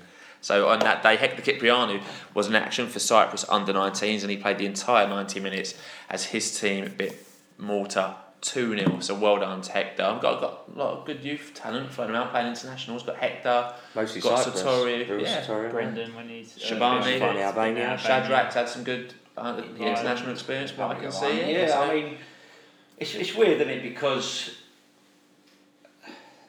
they none of them talk with the accents of their country. They're Yes. all East London boys. Yeah. Yeah. no, Except but Shad- Shadrach. Shadrach. Shadrach. He's Shadrach very is- Irish. Shadrach's very surprising when Shadrach speaks. You expect it to be East London and then Yeah. an Irish accent comes out. I think, It's well, like, well, well, is that you? Or you've got to put a different voice box in. No, it's good because, you know, we've got, we believe that we always have had a good academy.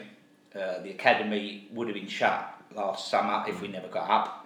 We believe we've got a good, good academy again. We've, you know, it's a bit uh, diluted because we sold quite a lot of talent last year because we thought we were shutting. So it was a bit like a bring and buy sale. You know what I mean? You Yeah, yeah. you know, one, two good price of one. Uh, but then we, it's building up again. But if you look at the squad, I think there's 28 players. I, I don't want to say the wrong number, but it's either eight or nine that have come through the through the academy. Sam counts because he's been Started through, it, come yeah. out, and come back. Right. And if you look at if you look at the uh, the wage structure, you know the uh, wage capping, players are 21 and under don't count. So it, it, it really it really helps out, and we've got boys there that, that you know how many boys have had two players? How many clubs have had two players playing the Premier League this year? Now you've got Obafemi at Southampton, who played yesterday, Yeah. And you've got Steve- Alzate Steve at Alzate, yeah. Brighton, And recently played for Colombia. Colombia, Full squad. full squad. Full Yeah. squad. and you've got Dolby who's on the bench for Watford. It, it wasn't four, but but we, we're in a hotbed of uh, Yeah. talent, and they'll always be there. But the talent we've got this year is is good. But my remit, and this is something people don't look at really, is give one of our own a chance before we take something else. Everybody else, if you've got someone for four years, if, if I've known seen you play football for four years, I'm going to I'm going to know what you don't do very well. Yeah. Because the more you know someone, if you start to see their faults, and I go, well, whenever a coach comes and says that to me, I say, well, tell me what he does well. Show me what he does well. So I, that for me, because what happens is you have a boy from the 12 to 16, and then all of all your faults that you know, and you fit someone in from another club at 15. So, well, he, but I said, in four years' time, you'd be saying the same thing about him as what you do him. Give our own a chance. That's what we do. Give our own a chance. And if they're 50 50 as scholars, we give them a pro contract. Other clubs, if they're 50 50 as scholars, they get rid of them. We believe that maybe that third year, maybe the year that tips them into being successful.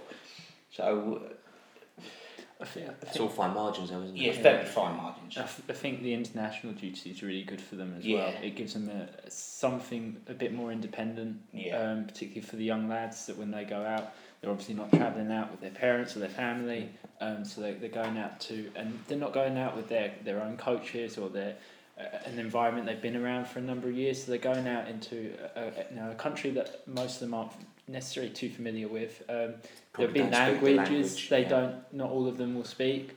Um, we, had, a laugh. Remember Shadrach went, and, uh, and Shadrach Yeah. on his first trip to Ireland has been called up. He'd never travelled on his own.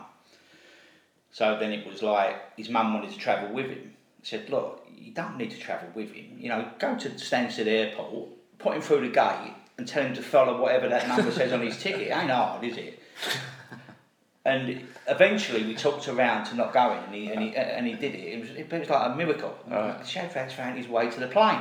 You know, you've only got to follow the number on your ticket. But what Eric says, you, you don't realise, do you? Because you, I mean, I moved away from home at 15. So you straight away you've been put into the man's world, and you and, and by the time I was 18, I was very very grown up because you have to be Yeah.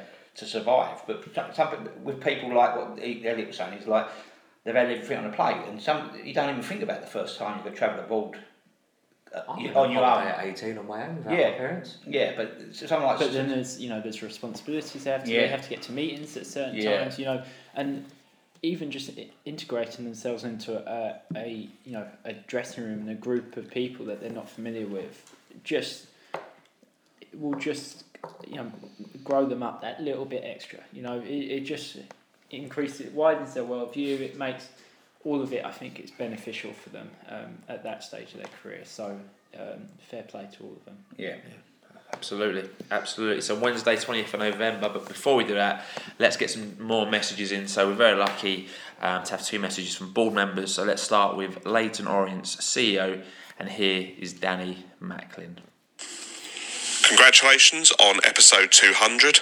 As an ex colleague used to say to me, Graham Gooch, uh, Daddy 100. Uh, listened to every single podcast uh, just in over two years since I joined. Uh, I think I can say I've enjoyed uh, pretty much every second of that. A huge amount of work I know goes into producing it, so well done to you guys. I very much look forward to joining you on the show too. Uh, message out to the fans. I know you have a number of uh, Orient fans uh, around the world that tune in. Uh, want to remind them to tune in and, and watch upcoming games on the streaming. And a reminder that if it's not a Saturday three o'clock game, those games will typically be shown on our website, available for people in the UK as well as uh, overseas every game. So urge everyone to grow the. Uh, base even further of people that are enjoying those games, uh, wherever it is in the world. We've got people as far afield as uh, New Zealand, as Iceland, uh, and across America and the Far East. So uh, join those numbers. So, main message thank you very much. Episode 200. Here's to the next 200. Up the O's. So thank you there to Danny, who couldn't go a message without sneaking in a plug for the stream. So well done there, Mr. Macklin. Well always done. working, always working, that guy. Also, we're very lucky um, to have a good relationship with another board member, uh, Matt Porter, who recorded this on his way to Minehead today. So, Matt, He was at Minehead. yes, Yeah. Hope you had a great day in Minehead. And here's where Matt uh, had to say to us. Paul, Steve, it's Matt Porter here. Just a quick note to say many congratulations on reaching 200 episodes. Really great service, guys, bringing the club and the fans close together, delivering some fantastic interviews. Always a great listen. Here's to the next 200. So thank you there to Matt for sending over that message. So on the Wednesday, it was a quiet day at the club, with the only news being the club shop will be giving season ticket holders 20% off in store uh, for next Thursday, the 28th of November. I've got to say, fair play to that to the club. I do like that, and uh, they should absolutely clean up that day. I would have thought. Absolutely. Uh, on Thursday, the 21st of November, in the evening, the Loft AGM took place in the Supporters Club with special guests Peter Kitchen and Adrian Whitbread. Uh, and O's Vice Chairman Kent Teague was in town and he was also in attendance. There's a player missing from there. Steve Did he not Castle dropped up? out. Yeah. Right, okay. I, I uh, turned up for the bit of that, and it was very insightful. The uh, I saw a bit of the Q and A session with uh, with Peter and Adrian, and uh, yeah, it was good. Yeah, good. They're getting more savvy with social media. There was They someone was streamed it, live didn't they? tweeting. They were streaming it, so really good to Yeah, see. That's what we used to do to help them out with that, so it's good that they've taken Yeah, that on. It's a good known, idea. Obviously, I, I've known I know Peter through his uh, obviously through him just being a fan of the O's. Um, I've I've come across Adrian a few times here and there, but he, he was really good actually, really interesting. Yeah, it's good. He Yeah, he's went got to he's Thailand, a didn't he? football thing He- he in did a lot- America. yeah, he or- did a lot of coaching overseas, which I found uh, interesting. I Yeah. played with Adrian at uh, Swindon. Yeah. For a year. Nice, very nice man. Very Cool. nice man. If you want any more information on Loft uh, or what was discussed, you can visit the Loft website, which is LeytonOrientFansTrust.com. You can go on their Twitter feed, which is at LOFansTrust, uh, which covered, as Elliot said, the evening very comprehensively. So moving on into Mooney Fridays. Unfortunately, no message from Dave Oh, Mooney. We didn't ask him yesterday. He didn't get back to us. So Mooney, you've let yourself Stan- down there. standard. Big style. But we did get a message from one of our favourite um, guests. I would say from last season, probably still the best or one of the best answers ever given on the podcast when we asked Danny Webb um, what it was like to work under the previous regime, and Danny gave an amazing fourteen minute answer, uh, was, which was to be fair, absolutely yeah. fantastic. So here is a very short and sweet message from the sweet one himself. Here's Danny Webb. Just a quick message for Steve and Paul at the Orient podcast. Uh, congratulations on 200 episodes, and here's to at least 200 more. Well done, lads.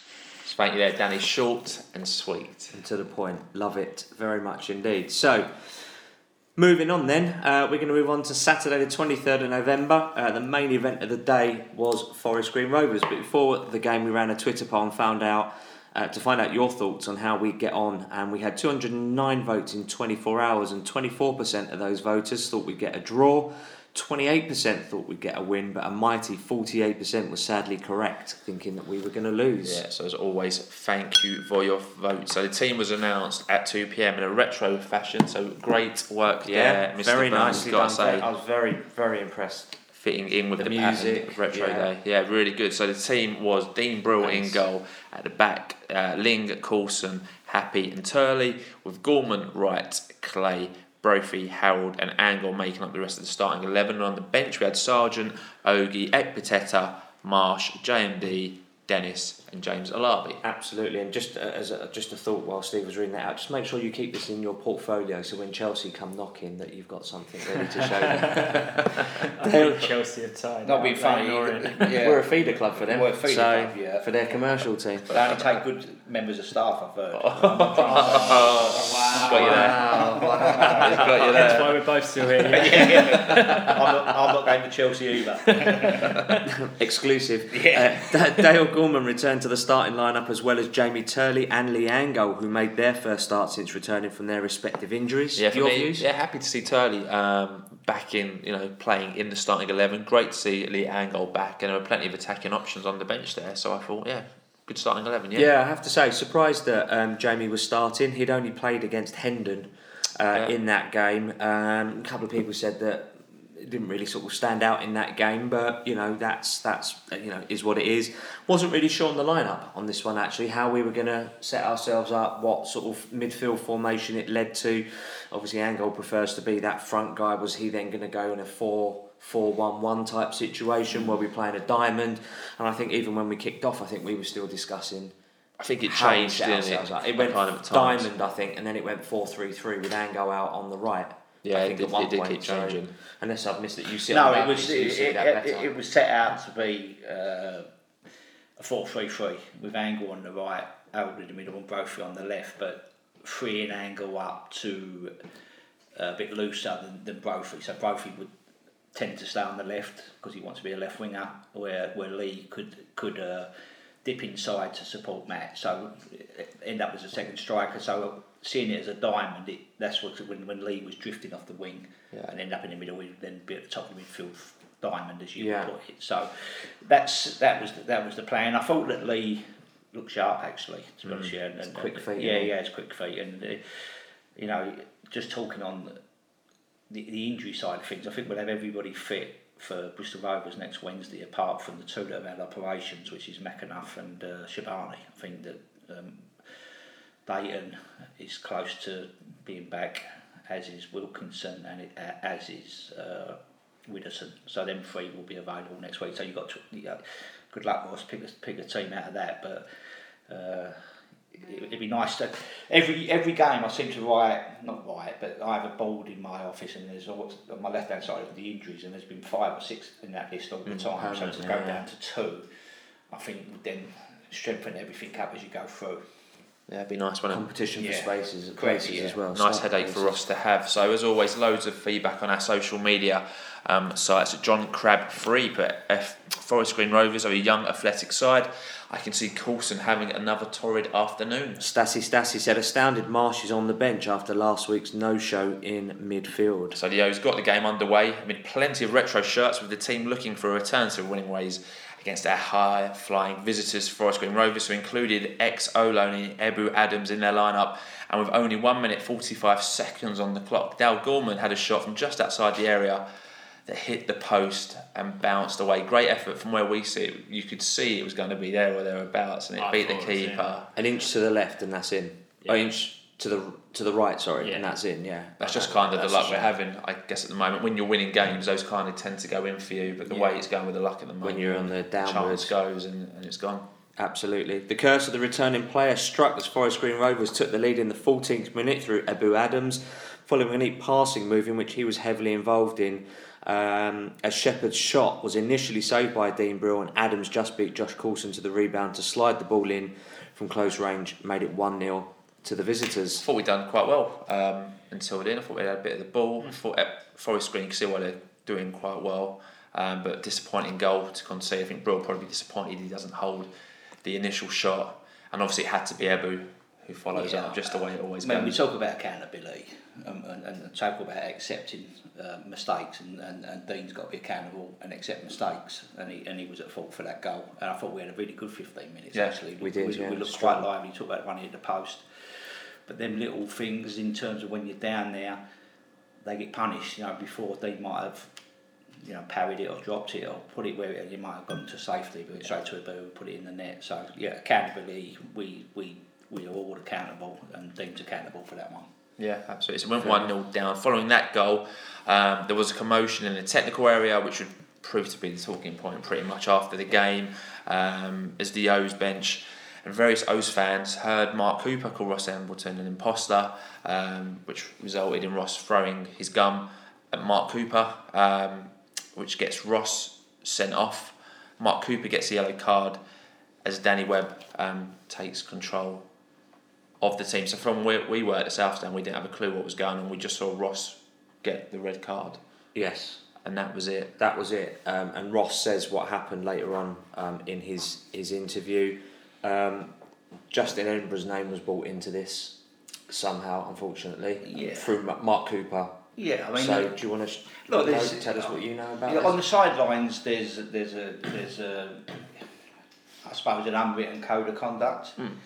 You know, as I said, I stood on there for ten years and, and had some indifferences with people. Uh, Steve Evans, more Very than well once. known, And yeah. some people you think that they, you know there's a there's something to be gained to get the upper hand on the other bench. I think it's rubbish personally, and, and, and the more I was in it, the more I, I didn't get involved in it. Uh, Dean Smith, who used to be a little uh, a little bit more vocal because he had red head. Oh no, red head, red hair. yeah, so he was a little bit more volatile. But when I say there's an unwritten code of conduct, is that even if you're you do that and you, and, you, and you and you wind people up or you, or you do what you do, you'll always go for a drink after. Or ninety five percent of the time, I'd always go and have a drink after with with the person, and I'd always invite the people in to have a drink with me. Uh, I think Mark Cooper went below the line.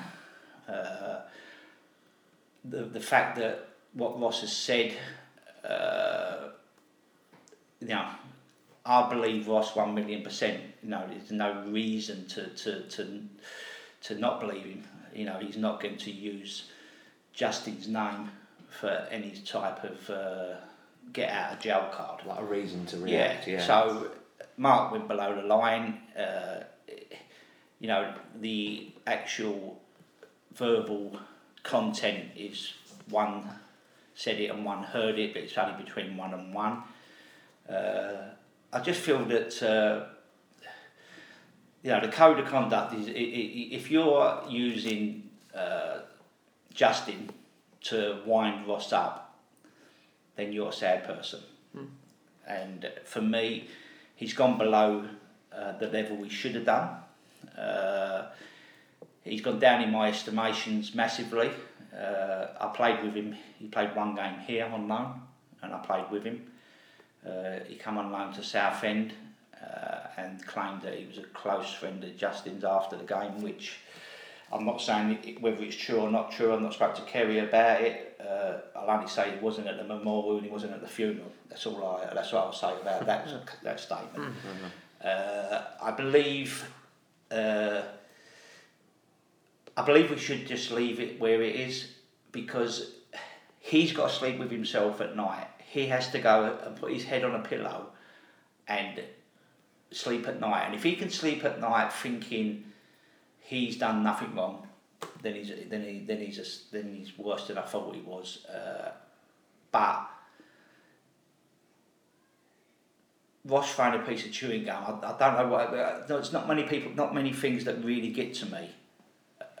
Uh, I think for me, it would, it would, more like been a punch or an headbutt, Mm. If I'm totally honest.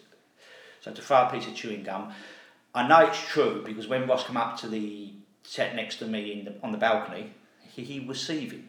He, he was like, I can't believe it, I can't believe it. And uh, Danny Macklin went down at half time to make sure nothing went on. I went down after the game. I didn't really want to go down there because what I really wanted to do, because I knew him a little bit, was to confront him and tell him that what he did was way below a level that anybody should do. Uh, but I did go down there. But what I did, I looked in the coach room, just looked at the telly because if I if I'd have seen him, I know that unfortunately for me, I, I sometimes see red, and I regret it. So I just kept myself out of it. And as I say, the one thing I say, he has to put his head on the pillow at night. He has to sleep with what he said, or what he what he's perceived to say. We know it's true. You know, Ross Embleton ain't going to use that. And if he's happy with doing that, then he's a lot worse person than I ever thought he was. Uh, Great answer. Great answer. Um, yeah, absolutely. Fine. Okay, so in terms of us taking it forwards, it's not. So, it's obviously under review at the moment, but in your view, it's not something worth reporting to the FA. I think or it's. I think if you to report to the, from it. no, I think if you report to the FA, it's going to be the the referee is not got it in his report, and has the fourth official. But he's got the incident, but he ain't got the what was actually said. So I don't know where. I've, I've been to FA things before, and if it's uh, my word against Elliot's word, it, it, nothing's going to happen. So I, I, I think that, that we would be wasting our time. The, uh, the, the owner or the chairman in, in Nigel might view it different and feel that it's something that he wants to pursue. For me, I'm not so sure it's something that you're going to gain any advantage. Uh, or not advantage. I don't think you're going to get any satisfaction from the from Nothing the to come outcome. from it, so yeah, I, I think that we should just maybe leave it where it is. It's part. We all know what happened. I can go home tonight and sleep quite peacefully. Yeah, I think we all can. Absolutely. So the O's responded fairly well to going a goal behind. I think we looked for a way back into the game. It was still pretty level. But it was Ebou Adams again who doubled Forest Green's lead in the 33rd minute. As Dean Brill threw the ball out to Craig Clay, who had the ball taken off him far too easily by Ebou, who fed Matt Stevens, who got his shot off, which Josh Wright blocked. But the ball fell to Adams, who was the quickest to react, and he shot first time into the back of the net past Dean Brill to make it 2 0. As annoying as Ebou Adams is, that's actually quite a good goal. Very good because goal. he struck it with his left foot. It's gone through players and it's gone past Dean Brill and gone into the corner of the goal. I actually think that's a pretty good goal. But from our perspective, it's poor defending again. There was lots of bodies around him, and he's just beaten two other players to that ball. When arguably, on a numbers basis, he, he shouldn't be scoring that. Yeah, you got that in line. and I- I'm not getting. A, I'm not here to cast, you know, uh, uh, cast a shadow over Dean Brill. But the, the, the, the original mistake was I don't know why he's throwing it there. I've got to be honest. Craig is marked. Uh, so then Craig puts him. So he puts Craig under pressure. Craig loses it, and then there's a lot of mini. Like in any goal, we can go through it and we find Yeah. mistakes, and there will be mistakes. Uh, but there's there's too many times there's little mistakes that are happening and, and for us at the moment it's, it's going like a, a domino effect where a little mistake turns into a bit bigger, a bit bigger, a bit bigger and before you know it, the ball's in the back of our net. So if we can eradicate the start of the mistake, the little bit, the little start, the little bit of mistake, it will stop the rest happening and sometimes you said it or someone said it about you know, if he was win, if he was on a winning run of seven games or undefeated for seven games, it would Dean's spill with the ball would have not gone to Ebou Adams. Dean throw out to Craig Clay wouldn't have led to Craig losing it, or might have led to Craig losing it, but we'd have stopped it before it went in there. But you know, they're the little things that are going for against us at the moment. We, but it's no good keep grizzling about the little bits that are going wrong. It's about going to put them right. And as I said to you before, there's accountability in all everything we do, and in, in anything that's happened, the players are accountable as well. You know, the players have played the last seven games. We haven't won for seven games. They've had two different managers in the in the dugout, in Carl and, and, and Ross. So they have to take part account, accountability, and they do. Because I speak to the players, that they they accept their their part in it. Uh, but as we are as a club, what we talked about, sort of club we are, we are very inclusive of everybody. So when things are going well, we're inclusive, make sure everyone gets invited to the party. But we're also inclusive when things are not going so well to say, take a part of the blame. Whether you're a player, staff member, whatever you are, we win together as a club and we lose together. So we're all accountable. And so the players at this moment in time have got to do better. Fair enough. In Yeah. the I think I agree. 35th minute, Adams, who seemed to be in the middle of everything, clattered into Dean Brill, which left him on the floor needing treatment, but Dean was okay to carry on. Yeah, and at this point, there's a lot of frustration with the referee. Seems to be giving a lot of decisions to Forest Green's way, and then similar decisions not not going our way. It's quite a lot of heavy challenges, I thought, in this one. I- You were Yeah, looking at it particularly on some- Ebou. someone's going to get badly taken out. So Yeah, I don't think the foul that on Dean Did- Bill was no, a I foul. didn't. wasn't No, a I don't. foul. Um, It's just it's just a coming Yeah, together. it's momentum. it? At least just Yeah, come I off just think from he, it. I just think he they're just they, just, Fell, they were clever. Yeah, but I don't think that also I don't think that the referee was particularly good, whether that was for us or against us. I just don't think he managed. I never felt he had control of the game. The game always seemed to be simmering, and he never ever stopped the- simmering of the game. It just kept. You could see it was going to boil over sooner or later, Yeah. and, and he allowed that because he's managing that. He's accountable. Yeah. You know, he is accountable. Not So that you'd know that. no, but they don't, and that's the problem with it And, now. yeah, there's no no, No, recourse, there? no, I, that, that's the problem with it. I don't think there's any pot f- the feedback that they should be getting. I don't, I'm not sure they're getting it properly. Yeah. If I'm honest with you. It's all backpacking Yeah. and all pals up Yeah, there. well, you got you got people upstairs who are, who are you know watching them and, and, and marking them and viewing them. Yeah, I, I just think it's always on the pretext of protect. Yeah. So they're going to say things that protect them rather than. Yeah. and the only way you learn from your mistakes is by actually know someone saying to you, you made a mistake there. You know, you, you didn't manage that very well. But again, if you take anything like that to the FA, that's or PGM, you know, you, are, you, you you do get a system to mark, and if you mark them under a certain amount, I don't know what the amount is, uh, then you you then if it's case you you've got to score sixty and above out of hundred, and you don't have to put anything above. If, you- if they score fifty nine, you have to write why you give them a less lesser mark. Right. But it's Sort of a bit of a nonsense. and some of that's really, isn't it? judged by, and it's hard, because if you win, you think, oh, I'll give him 61, even if he's had a stinker. If you lose, you probably give him 45, and then write something. But it, it, there's, there's, somehow there's got to be a, bit, a better system of managing them as, as a group of uh, a- a group of people.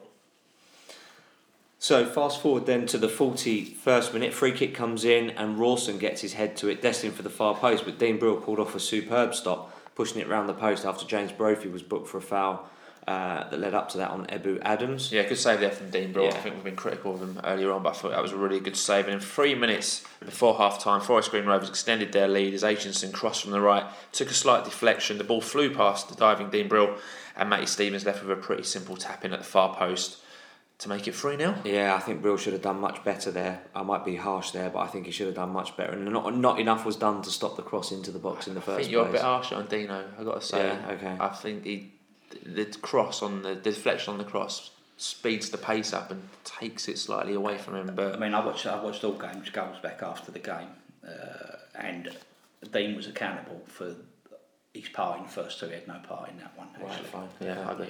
I agree. I agree. So three minutes of time were added on. In the first minute, Dale Gorman had a soft shot comfortably saved, and the first time the keepers had to actually make safe in that half, and the rest of the half was played out. Referee's whistle brought the half to an end with the O's trailing three 0 Wilco 300 uh, messaged us and said, slow in everything we do. Far too many touches when attacking and aren't reacting quick enough when defending. David Rickard, 89, said this team have no discipline and very little leadership. As for the ref, this has to be one of the most inept performances I've seen for quite some time. Yeah, Luke underscore T7 said, Adams is in everyone's head. We need a big reaction in the second half. An early goal is more than needed. The authentic gas, and I'm guessing it's a lack of meat eating that makes these Forest Green Rovers players fall down all the time. and I'm not even getting started on Adams. Harry 01, Harry 011 said, absolute rubbish from Orient, not good enough, no more excuses. Too many players not up to it. I'm sure Fletcher saw that. I agree he wasn't right, but this needs a clear out. All too cosy.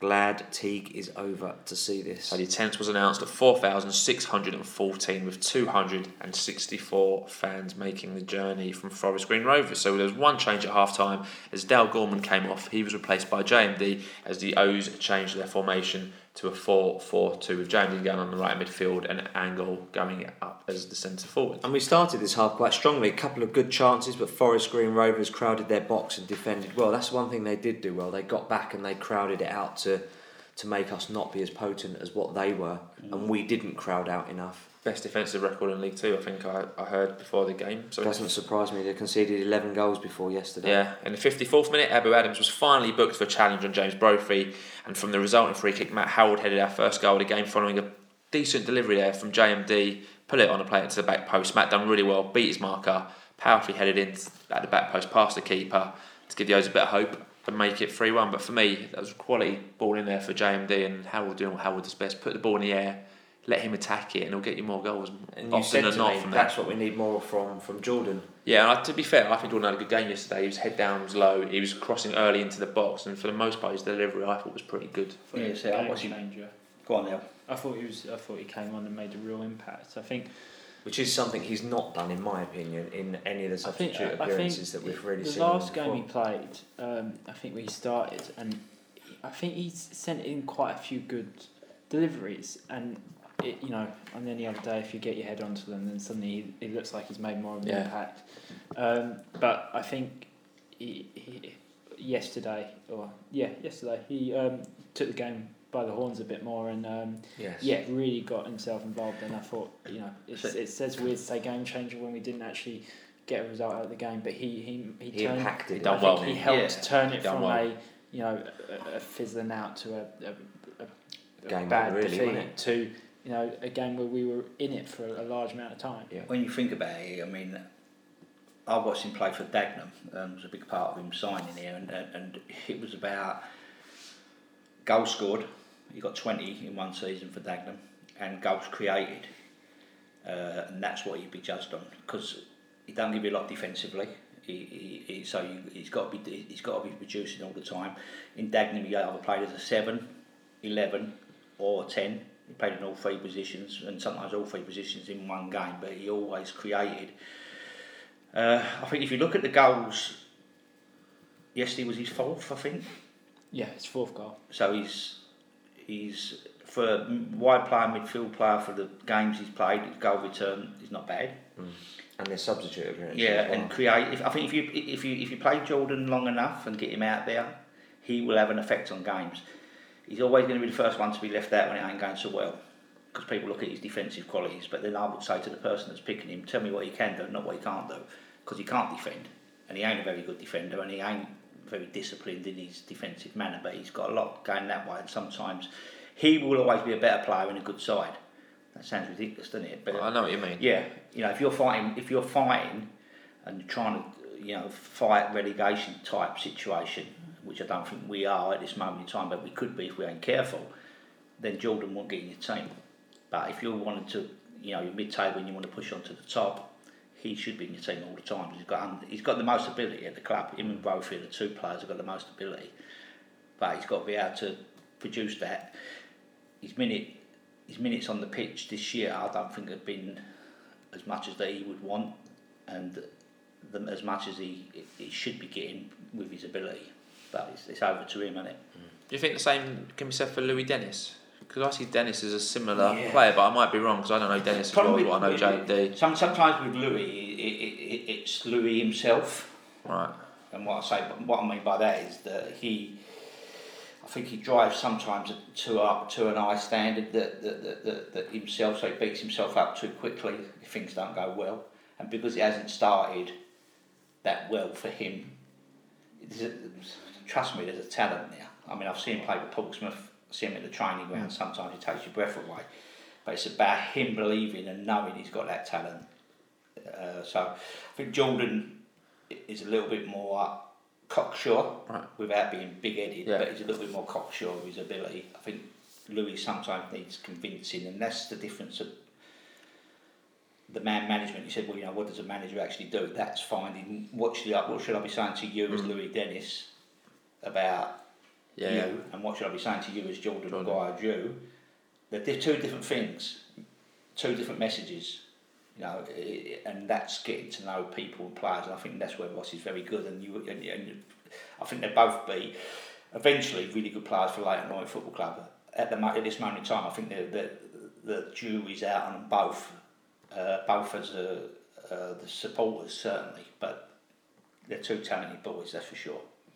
Great stuff. Okay. Great stuff. In the 57th minute, Aitchison enjoyed a low shot in and was denied by the outstretched leg of Dean Brill. Good save there from Brill again, I thought. that Yeah, one. he did well there. The returning Jamie Turley showed some great skill in the 58th minute that left his man standing, but sadly nothing came of it. That was excellent. Wasn't expecting that. That was Yeah. nice. He's, and apparently he's one of the quickest in the in the club as well. yeah, by he's accounts. Yeah, yeah, he's, he's, he's lightning quick. Yeah, Lee Angol did well to create space for a shot in the 61st minute, but blazed his effort well over. And an amazing save from the Forest Green Rovers keeper Woolacott in the 65th minute denied Josh Wright a headed goal as the O's sensed a comeback that could be on the cards. Yeah, it was quite enjoyable. What, even though you're three one down, you're thinking if we score it, it we're gonna we're gonna be up for it. Yeah, it was it was an interesting game developing. 70th minute, Dan Happe did well against Matty Stevens and blocked his shot. Matty Stevens did look lively. He's quick turn of pace, but Dan Happe done well in that Yeah. situation. There. Absolutely. Our second goal of the game came in the 77th minute. Lee Angol stole the ball from Ebou Adams just inside our half. I think it was, ran uh, down the line and cross. His cross found Jordan Maguire Drew, whose shot took a slight deflection and made it 3 2. So, you know, we're sitting here thinking, right, 15, 16 minutes left to go, game on. Yeah, great, Really, great work 3-2. from Lee. Wins the ball, drives forward, good cross into the box. Bit of luck for once. Bit of luck there. once for us that we did Yeah. not go our way to get the Yeah. goal and twelve when, minutes left. When that one went in, though, you know, you expect not expected, but you could you could see at least a point coming Yeah. at Yeah. that stage because we was we was fully on top. We took the game to them, and, and, and they were starting to crumble. Uh, you know, the- the rest. We were on the upper Yeah, trajectory on yeah. that. They were tiring possibly. Yeah, and then, you know, you're going to go through it in a minute, but then obviously the big moment comes when Cole sits the bar and don't go in, and then they go down the other end within a minute or two minutes and score. Uh, but uh, yeah, cer- certainly the three two. I've ju- I just fancied us to uh, to win the game. So let's see how the rest of the game goes. I on just told you. Yeah, Yeah, yeah, which is yeah. fine. I know it's coming. Spoiler alert. Yeah. so in the 85th minute, we had three corners in succession, all with decent deliveries. Again, going back to that JMD, he was putting some really good corners into the box. Uh, the final corner, I saw the ball bounce around the box. Josh Coulson clattered his shot against the crossbar, bounced down on the line. That's Martin Ling's show. And, Uh, and Forest Green cleared the ball. I mean, from, unbelievable, really. I mean, if that had gone in, we'd be talking about his comeback for years to come. Do you know what I mean? It'd be Be Port another, Vale. be another Lockheed Gillingham Port story again, yeah, almost. but absolutely. again, when it's going in for you, it goes in. When it doesn't, it doesn't. And at that point, you've still got five minutes left to play. Who knows what would have happened? Yeah, but the game was killed off really. Three minutes later. Spoiler alert. Yeah, no, this is fact now. You spoiled it. I'm now doing the facts. Uh, Matty Stevens drove into our box and was able to hold off Dan Happe long enough to find Junior Maddow, who had ghosted into our box effectively, got his shot away past Dean Brill into the far corner and made it 4 2 and cue a mass exodus. I think not only from the south stand but just generally. Um, not enough done really to stop Maddow from shooting. Fine margins again. Absolutely, fine margins. All I had to say on that one. So at that point, it was getting really over. 90th minute, Sam Ling came off for James Alabi. Would you make a sub that late? It's just weird, isn't it? Because what we was just before, uh, say what we, what Ross was uh, going to do, just before our Second goal. second goal, the sub was going to be Alabi on, Turley off at that stage because Right. I was a bit worried with Turles going in. So then Sam was going to go to, Sam Ling was going to go to right back, and then uh, both to left back. and then then uh, we got the goal, so left it, and then then he was talking about going free at the back.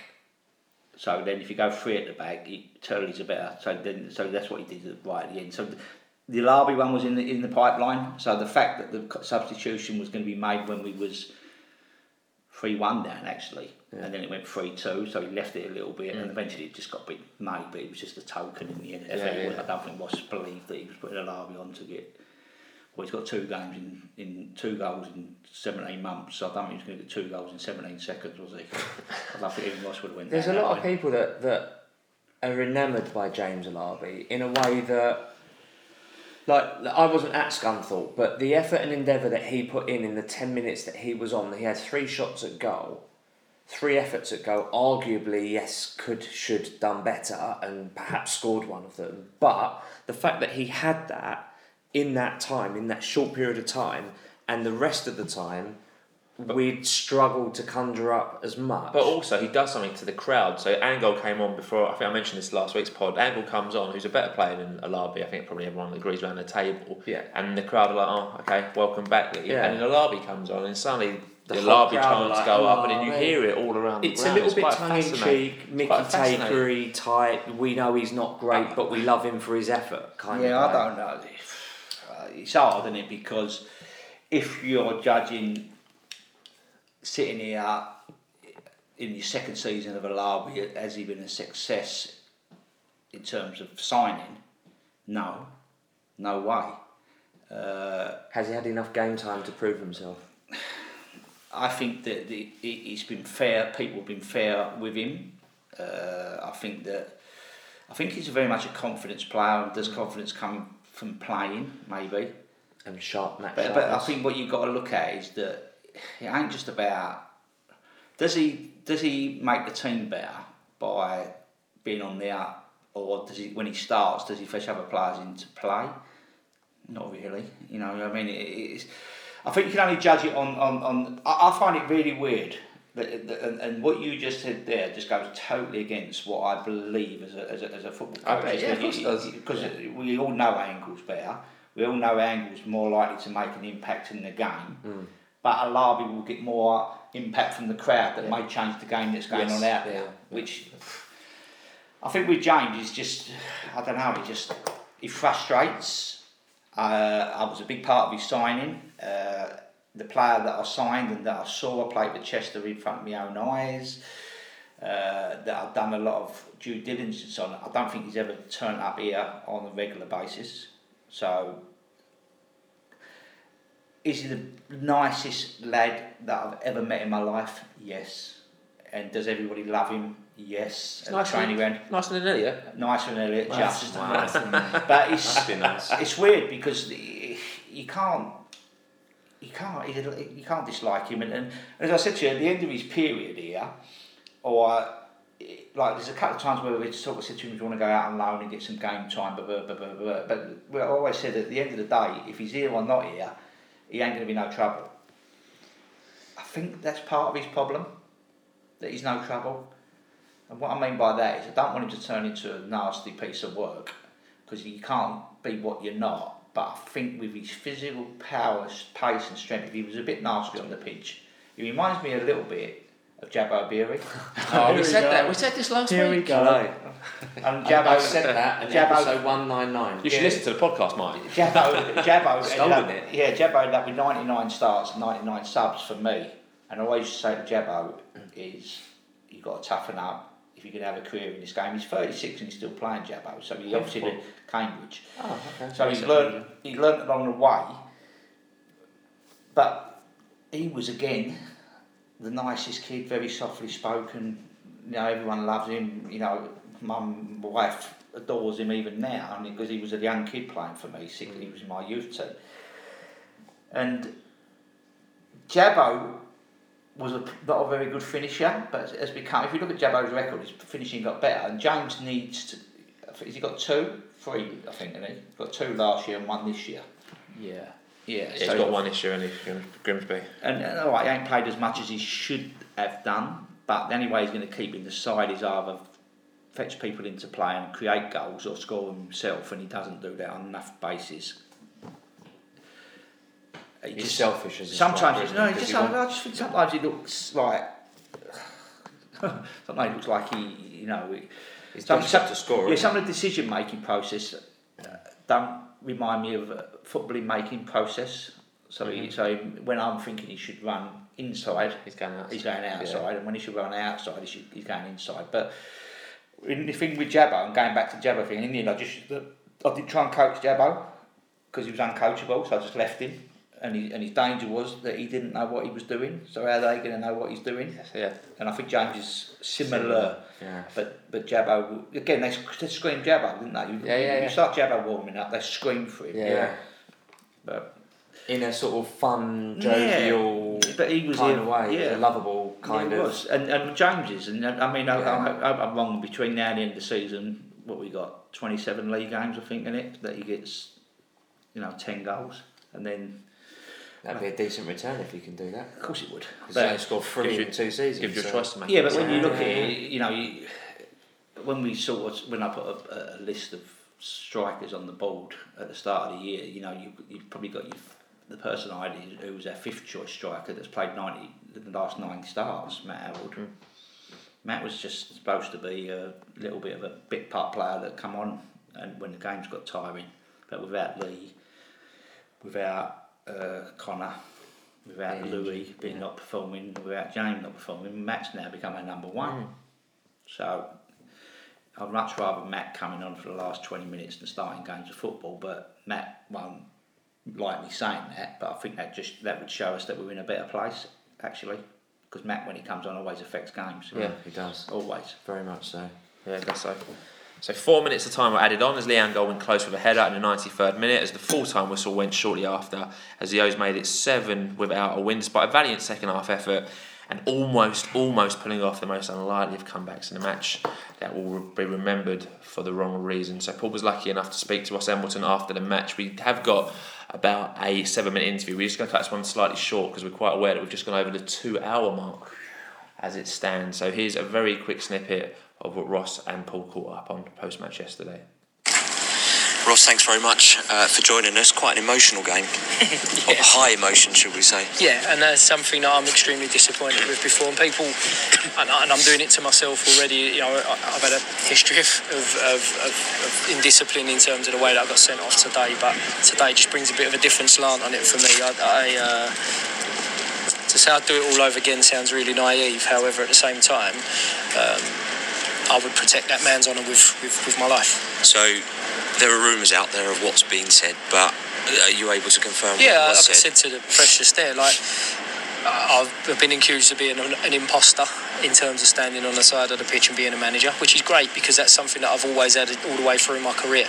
Um, and if I've been never wounded or put down by the fact that people say that I'm in a game that I shouldn't be because I haven't had a football career, then happy days. I take that every day because I work my nuts off to make sure that I've um, given myself the best opportunity to take the career path that I want. So I take that every day.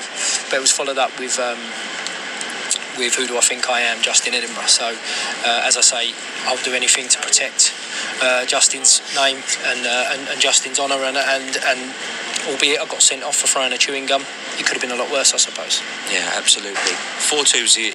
So that was Paul speaking to Ross. So thank you to Elliot for sorting out that interview, and apologies Yes, to Ross for cutting you. him off mid talk. So league table, and that loss means we now drop a place to 18th in League Two. Played 19 games, won five, drawn five, lost nine, a goal difference of minus eight, and on 20 points. So your views on this, then? Yeah, highly emotional game. Few highs, many lows, and plenty of frustrating times during the game. I thought the first half we played well, had a good intensity for about sort of 20 or min- 20 minutes or so. I think, uh, as you sort of commented earlier, uh, commented after the game, Steve, that the second goal seemed to have quite quite the impact. Uh, despite a better second half, I looked at the squad and finally see that we have players who I don't believe are going to take us forward. I think if Coulson's shot goes two inches down and to the right, we'd be talking about a point gain rather than a 4-2 loss.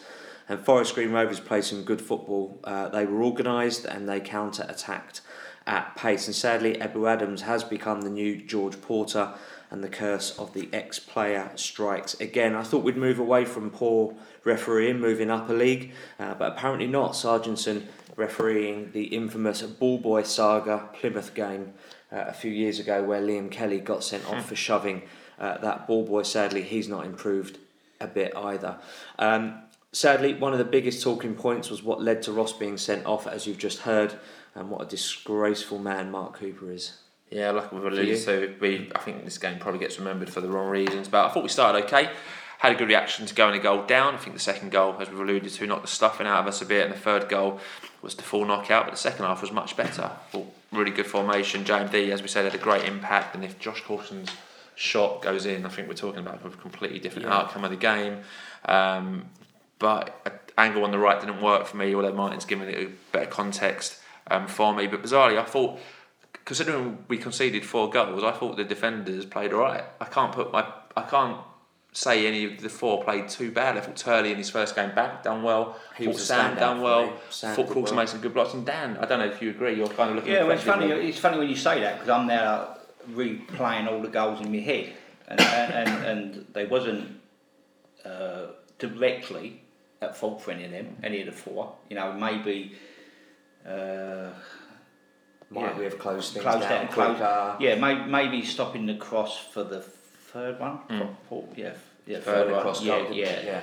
yeah. That looks that, that looks soft all round, but you know, I look at it more like the again the the inclusive of everybody. So we would we would attack as a team and we defend as a team. We've let four goals in now. As I say, direct. Uh, Dean had a direct part to play in two of them. Dean will, you know, and uh, you know, denying that fact. Yeah. Uh, and but I thought defensively, I didn't think that when they were going forward, we were getting stretched. I thought that we were comfortable defending, but they scored four goals, so it can't be that comfortable. But no, I never sat there. But yeah, I just, I mean, I see, I see a few shoots of recovery in there. I, I see a little, little bit, and, and maybe I'm looking through rose-coloured glasses sometimes as I take my glasses off. But, but you know, of course, I heard you say about.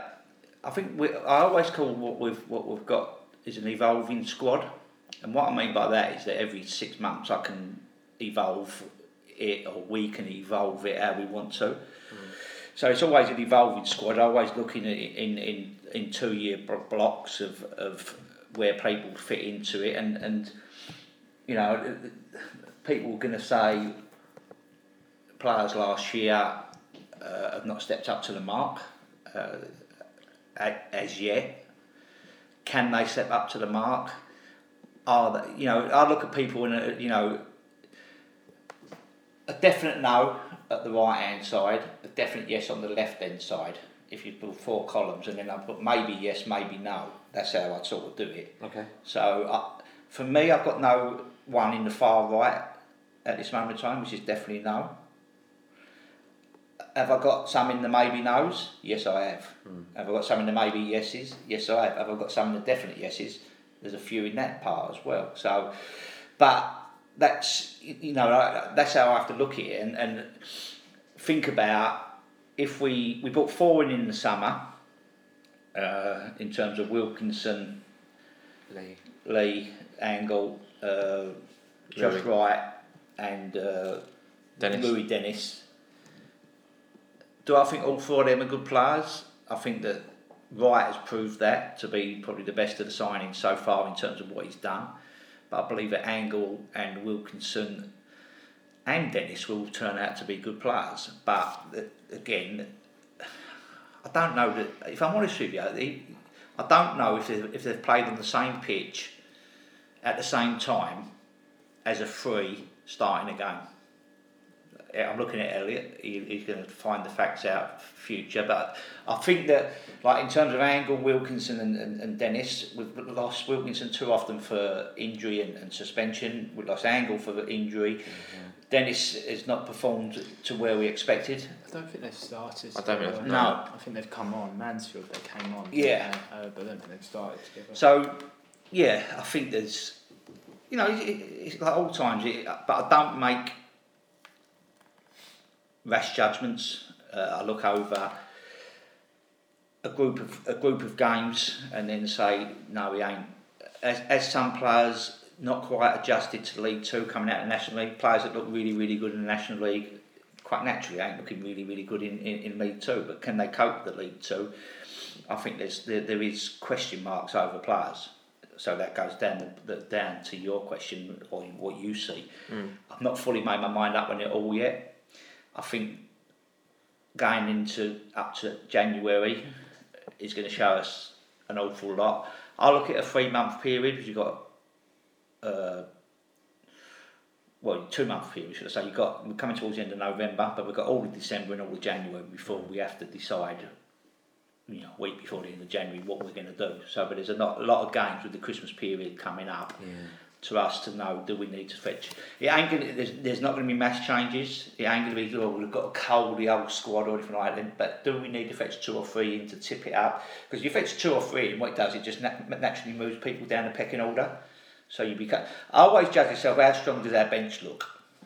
You know that's where sometimes I try to look at it and think if I've got Widdowson, uh, Dayton, and uh, Wilkinson back for next week, or we've got them back for next week, then I think we'll have a very. You look at your bench and you say, yeah, yeah, yeah, I like it. The fact that we've had five in the left hand column on my columns being injured, I think weakens what we've had. So, yeah, there's, there's the jury's out. I think the jury's out. I think that we we ain't where we where we would want to be. Uh, we've come, you know, the, the, season's been very uh, peaks and troughs. You know, you, you had the trough of the massive trough of Justin, and then we've sort of done all right. Then you had the tr- the trough of Carl. In terms of the, it it ain't Carl's fault, but the trough of getting a manager that wasn't the right fit, and and it's been two. And someone said to me, what I want, what I enjoyed about last week, apart from the result, is that it was quite a straight line. I didn't go in and there was ups and downs and blah blah blah. blah. It was a straight line. The training ground looked good. Blah, blah, blah, blah. We didn't win the game, so that goes down as a trough. Now we've had seven games without results, without a win. No, that's a lie. Seven games, yeah, without. we had win. one win, which yeah, was the Brighton Brighton, game yeah, penalties, yeah. if you count it. But we're, we're in a we're in a downward spiral. How long's that spiral going to go? Is about how can how can we turn it around, and it's down to, to Ross and the players to, to and, and the coaching staff to turn that round. I do believe we are a middleweight team with the squad we've got. That's what I do believe. Now it's over to them to prove that, and, and by the end of January, I'm going to know if what I'm thinking is going to be matched up by what I'm seeing.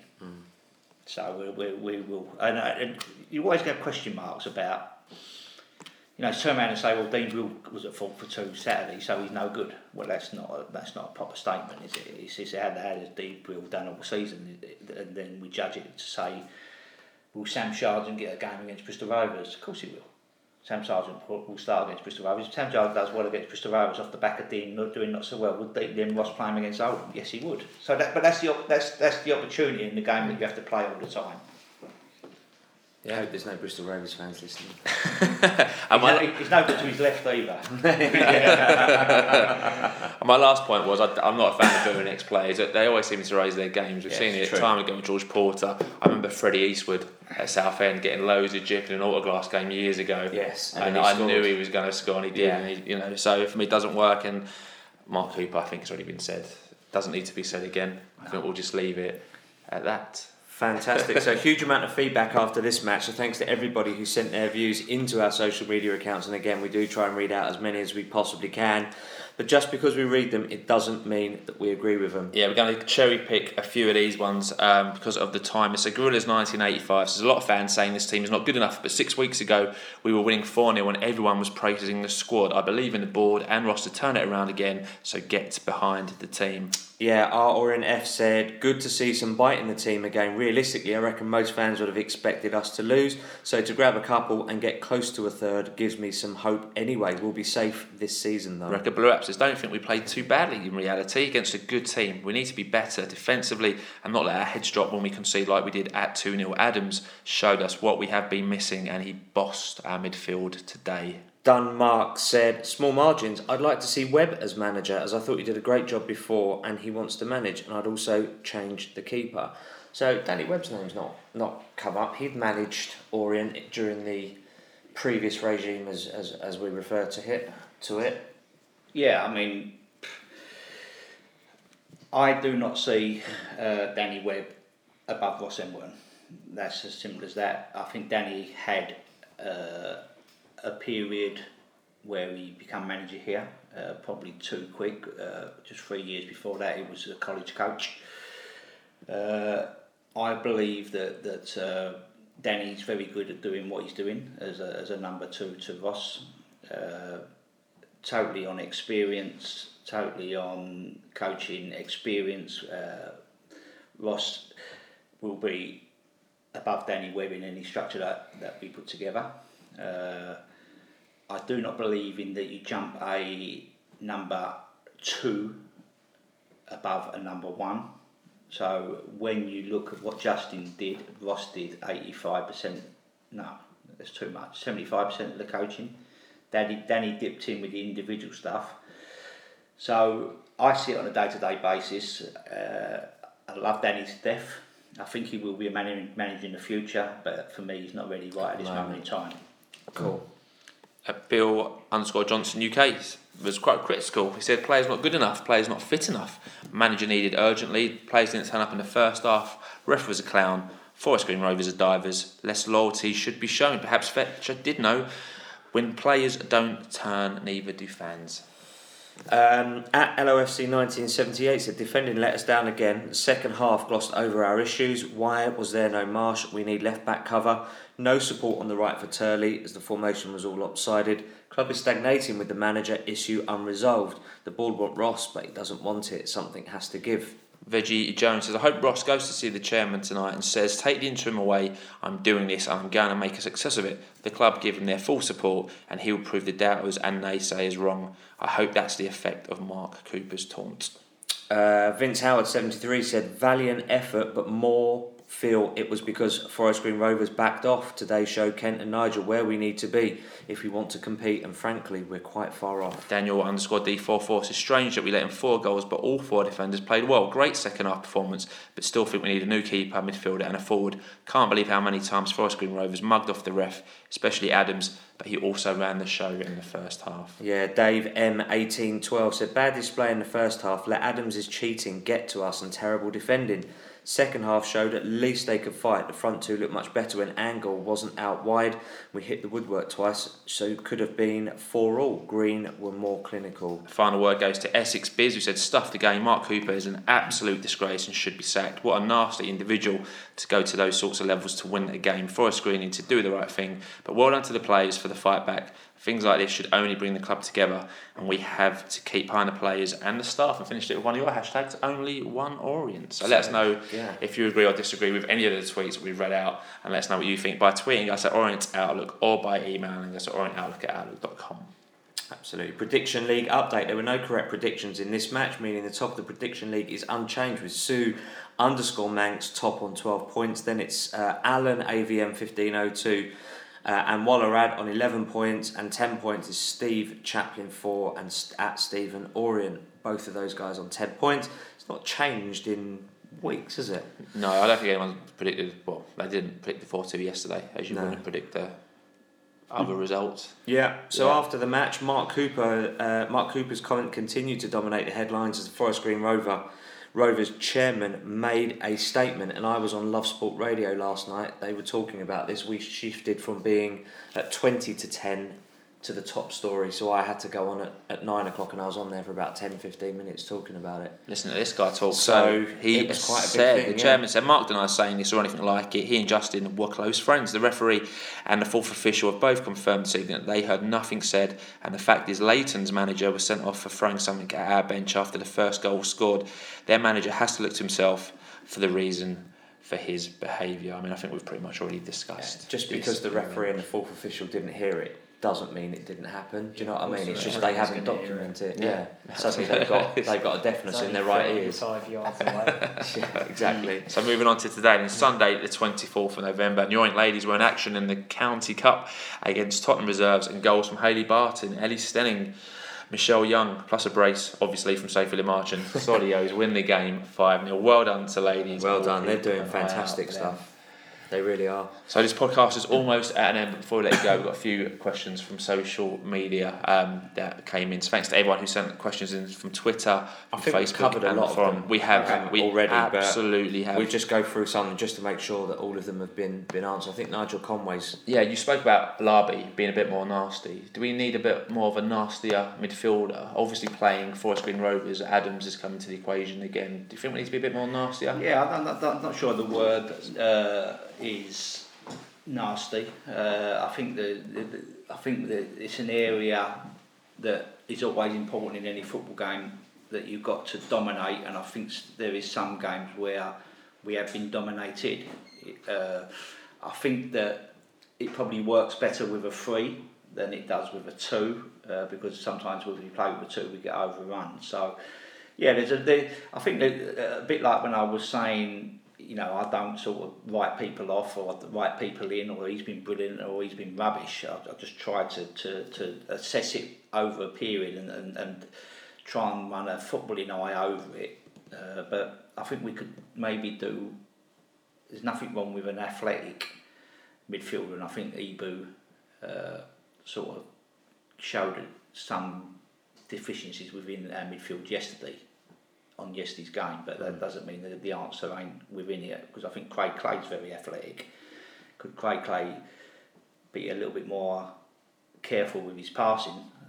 Then the answer is yes. So, you know, the combinations is down to the coaches to work out. I I still say, sitting here at this moment in time, I think we've got a middle eight team in here, in here uh, at the club. Uh, will we want to turn that into a top eight team off the back of this season? Yes, but this let's prove that the middle eight team is there for all to see.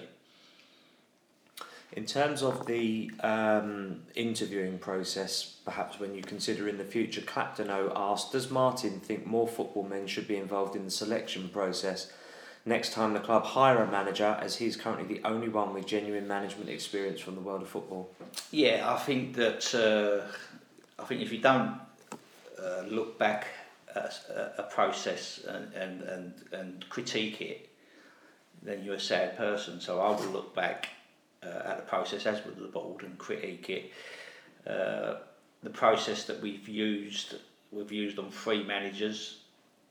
People would say got it run really right with one uh, got it wrong possibly with two with, with Steve Davis, but I don't think Steve comes under the category of Carl. You know, we got it wrong uh, because the fit wasn't right. So I think there's maybe I've never gone down this line before, and Kent mentioned it uh, about a possibility previously that the, the, the that the staff that are going to work with him maybe have a period with him to get their feels, or you put two or three people in front of them. But it can get messy. You know, it can get messy. You've got part of the process is, is myself, Matt, uh, Matt Paul, Danny Macklin uh, is part of it, but not not as much a part as myself and, and Matt and and, and uh, Nigel and Kent. Uh, but It's another pair of eyes. yeah, of course it is. the And the thing is with it, I don't know how many stones that you have to turn over to feel that you that, that you're going to get. Don't, it's not an exact science, No. you know, and, it, and it's judged by. Uh, it's judged by. Is our is the method that we do more intense than when I got my four jobs, massively. Mm. So It's we go, we go we yeah. go a lot more into it than I don't want to say it, but I only ever had four interviews and got four jobs, so I must have been a con merchant, to be honest with you. But, but the process was a lot. Uh, the process is the process, but um, I think we've got a very in-depth process how we do it. Maybe, maybe an argument is too in-depth, but we've got to look at it and maybe look at doing things differently. Would it have stopped us appointing Carl? I don't think it would have done actually. I don't think it would have done. If he's saying to you an interview he's going to do one thing and then does another, Yeah, it's difficult and- to uh, mitigate. Yeah, that. of course it is, Yeah. and, and but you know you've got to critique. You got to critique. I critique players. I critique staff. I critique myself, and I critique the process that we went through. I don't think there's any magic wand to make a process that's uh, that's full uh, foolproof. Foolproof. in any way, shape, or form. But other people with football experience, maybe, the, as I say, the coaches that are going to work with him may be a, a possibility, and it's something that we've talked about. So we're let's hope we don't have to use it uh, for a period. You know, uh, maybe you know we're doing they were doing it in two years. Ross has got us top of League Two uh, next season, and, uh, and we're all saying, well, we don't need to go down that process. Uh, but I think we will have a look at how we did it and how we come to the conclusion. Cool. Okay. Thank Uh, you. Next question is from PDR one one one two. One for Elliot. One for Martin. Martin's question is: Has the board made a decision yet regarding a permanent memorial at Orient for Justin? And the second question for you, Elliot, is: uh, Will the club program on the fourteenth of December have a part celebrating Justin's fiftieth birthday? Uh, I'll go first. Yeah, There's we're in pro- the process at the club of of uh, of getting a permanent memorial, memorial for Justin memorial for Justin. So yeah, we will mark It will be marked appropriately. appropriately. Yeah, yeah, definitely. So that it's just there's an awful lot gone on with with things and his family, and, and we- it's just another brick in the hmm. in the process of, of making sure we do things everything right, and, and, and there will be something. Yeah. Any idea when we're likely to hear about when that might happen? Mm, I would imagine more than likely at the start of the new year. Okay. Um, it's just there's just uh, I think they're in the final stages of certain things with it, but it, it will be worthwhile. Yeah. Okay. Great to hear. In terms of the program, Yeah, I mean I hadn't actually thought that far ahead. Um, yes, of course it will. Of course it will. I mean, I don't know if anyone noticed that there four of the mascots yesterday was Justin's niece and nephews. No, I didn't know that. Yeah. Oh, I didn't know. So they was something that Justin had promised them before he passed, and they was at the game yesterday. So, we, you know, we don't sing everything that we do from the hilltops, uh, but we we Kerry, Charlie, and Sydney are always in our thoughts in what we do and how we do it, and, and anything that we do, we run through them. I'm, I mean, I've got I have a meeting with Kerry at least once a month where we sit down and, and talk. Uh, you know, they're not just some of that's just uh, for socially as well in terms. You know, it's difficult. You know, she's going through difficult times, and, as we all are. But I think it's important that they're paramount in their thinking and whatever we do, and anything that we've done has been guided and led by them. Yeah. Tommy Atkinson six isn't a question. He just says, "I'd like to go on record to say thank you to both Elliot and Martin for all you do for the club, particularly to Martin, who has a tough job and gets a lot of criticism. But having done a job at every level as player, manager, director of football, I can't see where the silly comments have any foundation. I think us, in terms of me and Paul said on a recent pod, show me someone who's never made a mistake in football, and he just wants you to know that you're appreciated by the many." Yeah, for the people that criticise, it don't bother me. it really don't bother me because, and what I mean by that is that that it doesn't mean I don't care with what I do, but what what I know is that I do everything, everything I ever do is for the benefit of the football club. I don't do anything of what I do for the benefit of Martin Ling. I don't look at myself first before the club. The club comes first in everything I do, whether that's decision making on, on, on, on, on coaches, on naming people. uh, It, it's not done for me. I don't need, you know, I've had precious adulation all my life, Mm. you know, as a player and as a manager. And if I wanted to go back down that line, I'd be standing on the side of a touchline and wanting the adulation again. I don't do this job for adulation. I do the job to do it right and for the best of the club. So the criticism is water off a duck's back because I don't I don't read Twitter. I don't read social media. I don't if Nigel puts something up that he's read on the thing I, I moan at him because I say I don't it's it's not I know that I care and I know I care as much as the the Leyton Orient supporter who feels he cares the most at this football club. I know I care as much as that. You don't do something for 15 years at a place, whether it's playing or doing what I'm doing now, without caring for the place you're caring. So if, if everything I do is from the heart, uh, followed by the head, because the head has got to make a decision. It's only to make the club better, and any criticism, and I can get Elliot hears my voice when I go angry sometimes, and, and, and he's very good at sort of warning me, which was like in the Q and A last week. I can get I can get frustrated when people think that, that, that they mix it up to say that, that it's about what are you about this mafia thing? You know eh, that I've created a mafia around me to protect the don me. There's nothing so more laughable in all your life. You know what I mean? I, I, what I believe is if you speak to any person that comes across me, they know what I'm about. They know I've got the, the, the club at heart, and they know that I've got whatever person it is. I can guarantee you, and I, and I, you go and speak to anybody, and if they've got something a gripe about me, then I'll be surprised because everything I do, I do for them. I don't, I don't think you you could speak to anyone at this football club who feels that Martin's role and what Martin does in that role isn't the correct thing to have at this club.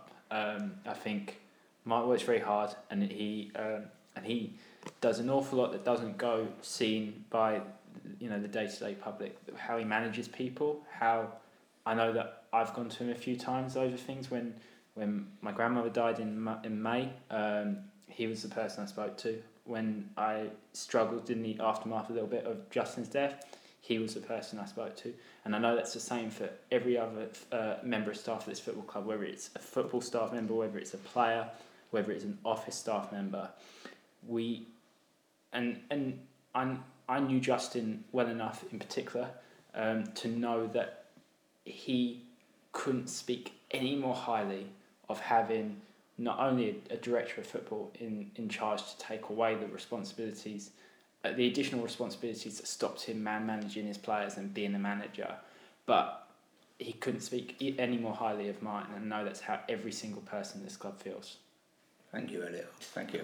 That's really nice to hear. A uh, question for you, Elliot, who uh, from Aquins, who says we've seen some excellent media managers going to bigger clubs, and Elliot's definitely up there with the best, if not the best we've had. If a Premiership club does come calling, what does Elliot do, seeing as he's Orient that a through- family member? through- Is that a family Yeah, it's, member uh, that sent Mr. that? Mr. K-Burn, Dad. yeah. Thanks, Dad.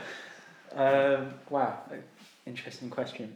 Um, yeah, I mean, I mean, my dad took me to my first Orient game when I was three months old. So, I, Orient means yeah, I know.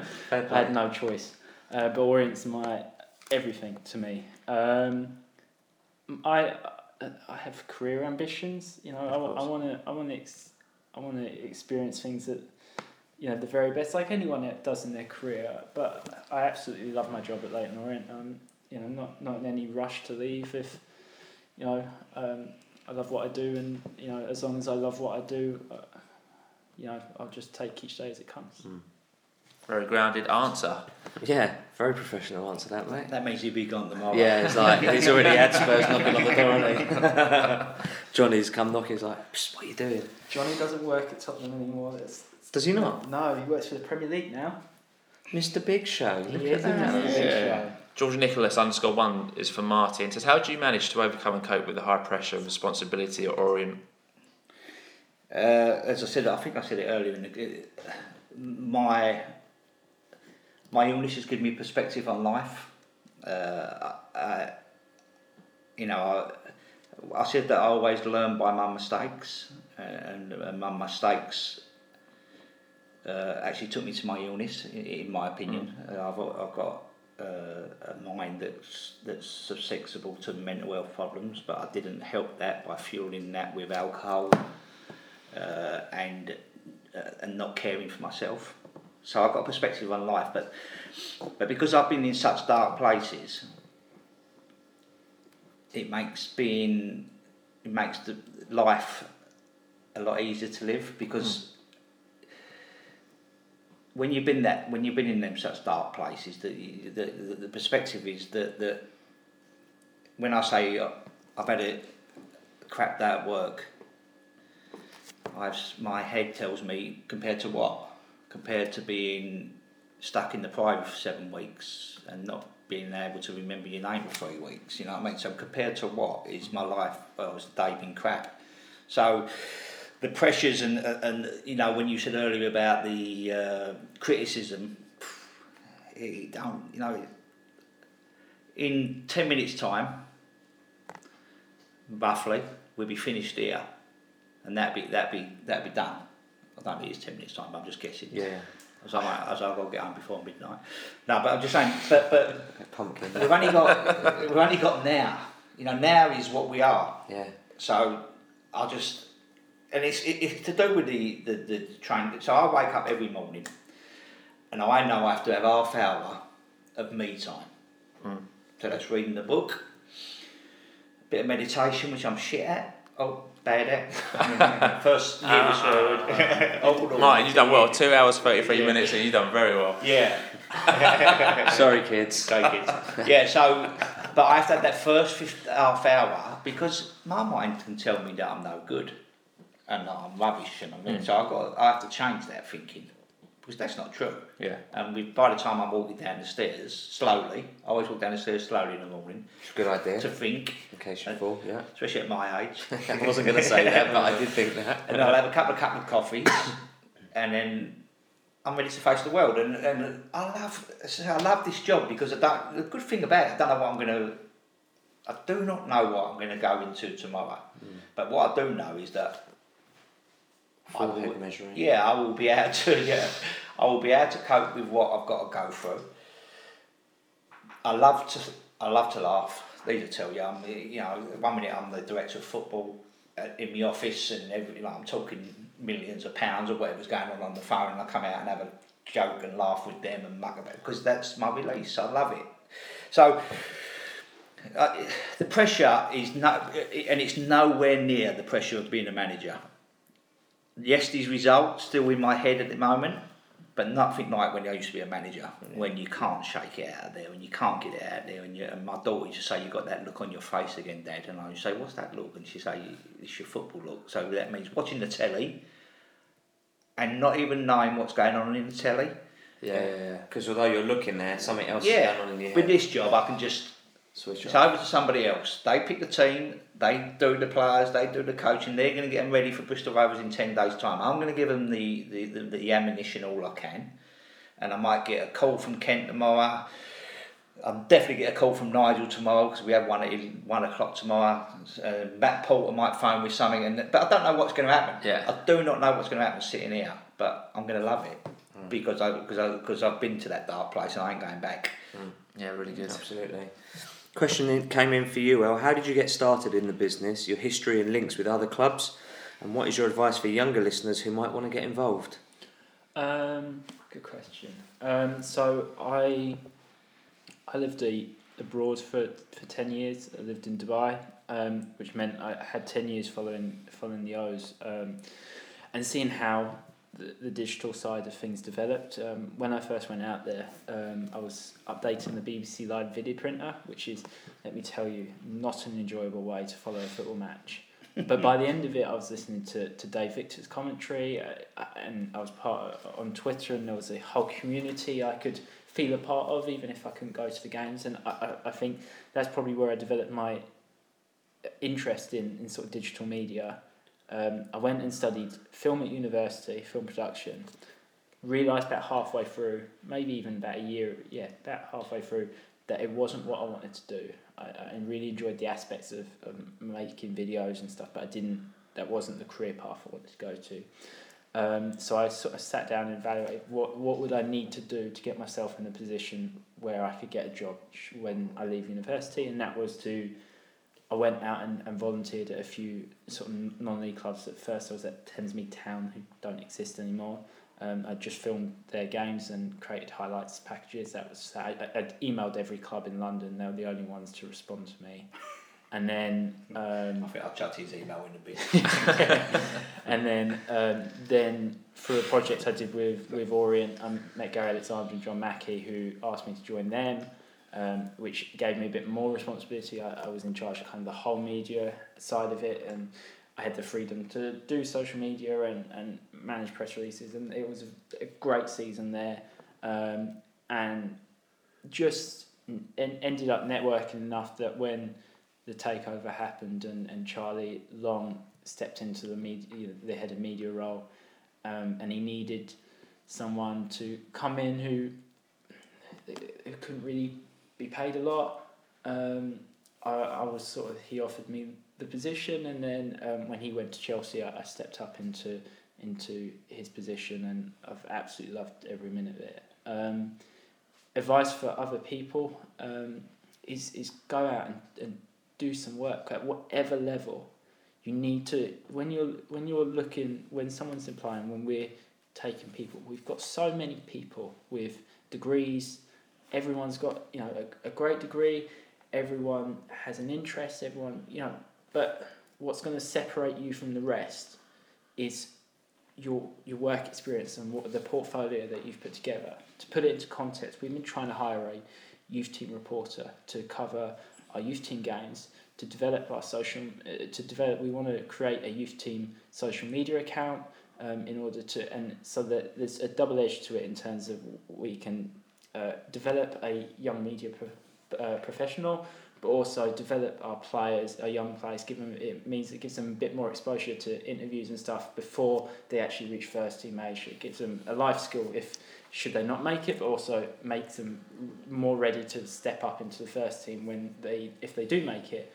And we haven't been able to find someone. We've gone to universities and we haven't been able to get someone in. And I think it's so essential that there are plenty of roles out there, but you've just got to want to go out and put your and put the muck in and do the work, and then create a portfolio that you can then present to a, a future employee, or and have network contacts that when you go into a future employee, that that's you know you you've got that in your arsenal that other people don't have, and I think that's that would be my biggest advice to anyone. Yeah, and I just go on the back of that is that it's a similar. You learn by your mistakes. Hmm. So that's what when I said about my situation is that all what I know now is by making the mistake in the first place. So if I made it when I was 16, 12, what you know, whatever in my life or anyone's life, you learn by your mistakes. So by putting yourself out there, and did Elliot when he come in first come in made mistakes? Of course he did. Yeah. You know, was he was he did he have to learn quickly when Charlie went and he got did he still make mistakes? Yes. But you learn by your mistakes. If you don't put yourself in a position to make mistakes, you're going to learn nothing. Mm. No, and there were there, I mean there were so many positives being at, at Greenwich Borough in particular is that not only was I developing a portfolio of work, not only was I making contacts with people and, and getting my name sort of noticed with what we did, and we, we had a video that it reached um, a million views in that, so that we were making an impact with what we do. But I was spending my, my week three times a week in in an environment of football players, which is a real lesson in itself. Yeah. Yeah. Um, so it meant that when I made that step up, I I was in a position to to you know to to, to take hold of the, the opportunity rather than ha- I had less learning to do than what you know if I would have had to do on you know so many other aspects other than the actual job itself that if I had to do if I had no experience so it, it was all beneficial to make ensure that when I had the opportunity I was in the best place to take it um, so that that's my advice to people Great advice there from Elliot. Thank you, Elliot. Daniel Smith, not a question, but more a big thank you to Mike for all he does at the club. Doesn't get the credit he is due. I think one of the last questions now. I've got asked a question about Miles Judd. Do you think he's progressed? Because he won the As Apprentice of the after Year winning, a couple of years ago. Yeah, I think that uh, I think Miles uh, needs to learn how to become a footballer. That Oh, sounds terrible, doesn't it? bold statement, yeah. Yeah, what I'm saying by that, not to do with his football ability, Mm. but running his life on a day-to-day basis. That football is the main thing. With Miles, he's uh, he's not the brightest of people, but that doesn't mean you can't be football smart. Of course, yeah. There's quite a few footballers that ain't the brightest of people, trust me. But he needs to run everything, and I don't mean he's. It sounds like I'm saying he's out in a nightclub every Thursday and Friday. That is not the case. It's, it's, It's we we, we have bit more. control of the players. Right, they come in uh, half past eight in the morning, and they leave the training ground at half two, three o'clock. Let's say that period. So we we've got them under our umbrella, and we control their life. So it's when you're a footballer, mum, as my wife always said to me, it's like being a schoolboy at school all your life. You're told what to do and where to be. So Miles, during them hours, he's told what to do and where to be. But when Miles goes out at half past two, half past three, he becomes his own his own self. So he's then got to be moving. I watch people that go in the gym and do extras and do bits and bobs and that, and I always say to Miles, "What are you doing to make yourself a better footballer?" I think he had success very young. Sometimes that can be a good thing or a bad thing. Hmm. I got into a first team when I was 16, but I always tried to better myself wherever I was. I was always last off the training ground. I was always last to leave the, the, the training facility, or hmm. whatever that may be doing to make myself better. And I think that's where Miles has got to get better. And I've said it to him personally. I've got, I've got no hesitation saying it publicly because I say it to him all the time. You've got to be, and then he can pr- produce a better performance on the pitch. He become more trustworthy on the pitch, and then if people trust that you're doing the right thing here, they will trust you more on the pitch. So he's got to build that little bit, and he's getting better. He's getting better, but it's it, it, it's quite a slow learner in terms of uh, you know he, he's not getting it as quick as I would like him to get it, but he just needs to keep pushing. And when it's not going well, that's when you should push some more, not start sulking. I'm not saying he's sulking, but that's what as a player. I always felt whenever I was left out, I'd work harder. I'd show that manager that he's got to pick me because I'd be on that training pitch doing all what I could to prove to him that he's doing it wrong. I think some people, especially nowadays, youth, some youth people today, not, I'm not, this is not Miles, it's just a, a, an overall subject of they, they, they're quick to blame everybody else. But it's a thing, the theme of me all night is have a look at yourself, what could you do better? And I think Miles, footballer, away from being at the football club, can be better. Okay, brilliant. I think that's an end to the questions. Unless It you is. think there's anything else, No, thank you. that is it. To everyone who sent a question, it's at two hours, covered- 45 minutes. Well, we've think we're covered gonna do pretty much every other question in one way, shape, or form. So, um, from that point of view, I think, I think, yeah, we'll, we'll move on to wrap this up then. As we move on to fancy football update, Andy Chalk is top of the Orient Outlook podcast league on eight league on eight hundred and seven points. He's three points ahead of Elliot Hartfrey Pierce in second. Steve, you're 154th out of 284. Shocking. And in the Dream Team um, League, Michael Head is now top of the Orient Outlook Podcast League on 820 points. He's just one place ahead of Andy Brown uh, in second place. That's Orient Meat Pie on Twitter, if I'm not mistaken. Steve is 23rd players, out yeah. of 87 players, so doing all right in that one. As we move on to the positives and negatives. Yeah, all right. So I'll do positives and negatives of the week. So positives, the first twenty minutes, the second half performance yesterday. I mean, even though we lost, that's encouraging signs there. So that was good. Second positive is the return of Lee Angol and Jamie Turley from their respective injuries, and the last positive is again second week running the Orient Ladies. Who are just flying? They Another really five 0 win today. So well done to the ladies, which leaves the um, negatives up to you. Yeah, so conceding four goals in a game yesterday in the 90 minutes, the unsavoury incident involving Mark Cooper. I think our November record goes down as a negative, having played five and lost four of those five. Yeah. All right. So positives and negatives racked up. So time for our hero uh, of the week, and he doesn't Yeah. know it, but he's sitting right opposite me. No, next to me. It's you. So well done to Elliot and the media team for all the retro content. drum this roll, week. yeah, well straight deserved. To be fair, So you, well done. You would have got it had you not been sitting here, but as you're sitting here, it's, it's actually nice to give it to you. Yeah. Very grateful. Thank So you. So well done Pleasure. to Elliot. You don't win anything, it's just our, our, just our admiration. There's no prize or anything. So next week's fixtures then, due to the O's being knocked out of the FA Cup, there is no fixture for us next weekend. We're in action twice the week after. We've got Bristol Rovers in the leasing.com trophy. Uh, on Wednesday, the 4th of December, that is at Bristol Rovers, uh, as I just said. Uh, and then back in League Two action, away at Oldham Athletic on the 7th of December. We are not back at home now for three weeks, which will leave us at home to Bradford City on Saturday, the 14th of December. So if you're going to any of these matches, have a safe journey. Send us a tweet when you're on your way to the ground, at the ground, or during or after the match. We'd love to uh, to have that involved. Yeah, so let's close at the podcast, and we've got three more messages to play, and then we are done. So first up, we've referred to him consistently as the third outlooker. He's the brother from another mother. He's been on the podcast more times than he'd probably care to to wish for. So this is Ross Embleton's message. Good evening, everyone. Um, like to start off by saying how difficult it is to record uh, what I thought was going to be a simple voice note to send across for this evening's show. Um, it's my technology skills or the fact that I can't talk to a mobile phone. E- One of the two uh, has meant this has become a little bit more difficult than I thought it would. Um, fantastic achievement in terms of Stephen Paul reaching uh, the 200th show, 200th episode this evening. Uh, huge congratulations to show the commitment and the um, application to make sure that you get yourselves to, to this level is fantastic.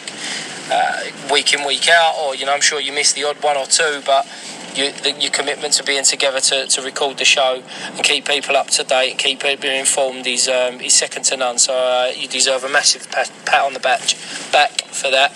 Um, the club always gives you so much to talk about, as we all know as Leyton Orient fans and people connected with the club. There's very rarely a quiet moment, um, no more so than, than recent times. Um, not always for the good. Um, you know, there's obviously tough periods that, that everybody has gone through, but I think we'll all agree that uh, that the way that um, the Orient Outlook podcast goes about its, about its business is um, is fantastic for all of us to make sure that we know exactly what's going on and, and, and we stay up to date. And I think that's also the same for the club as well. You know, the, the, the club at times are, are, very well connected with the Outlook podcast to, to make sure that the message is carried through from, from, from our perspective as well. So, um, massive gra- congratulations. I'm sure there'll be a long future that lies ahead, wherever the next landmark's going to look like, whether it be 250 or 300. I'm sure it seems a long, long way away, but that's that time will soon come around. So, fantastic commitment, massive pat on the back. Um, always a massive um, privilege for me to be uh, interim caretaker, manager of the football club, whatever it is at the particular periods that, that obviously I have been in recent times, but also to be referenced as the third outlooker is always a massive privilege.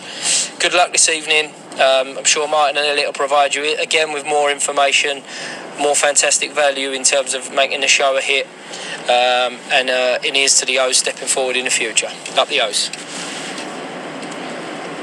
So a massive thank you there to Mr. Yeah, Emma Watson, amazing. recording that in a car somewhere by the sounds of it, or on a hard shoulder of a motorway. So thank you to Mr. Embleton. So two more messages left.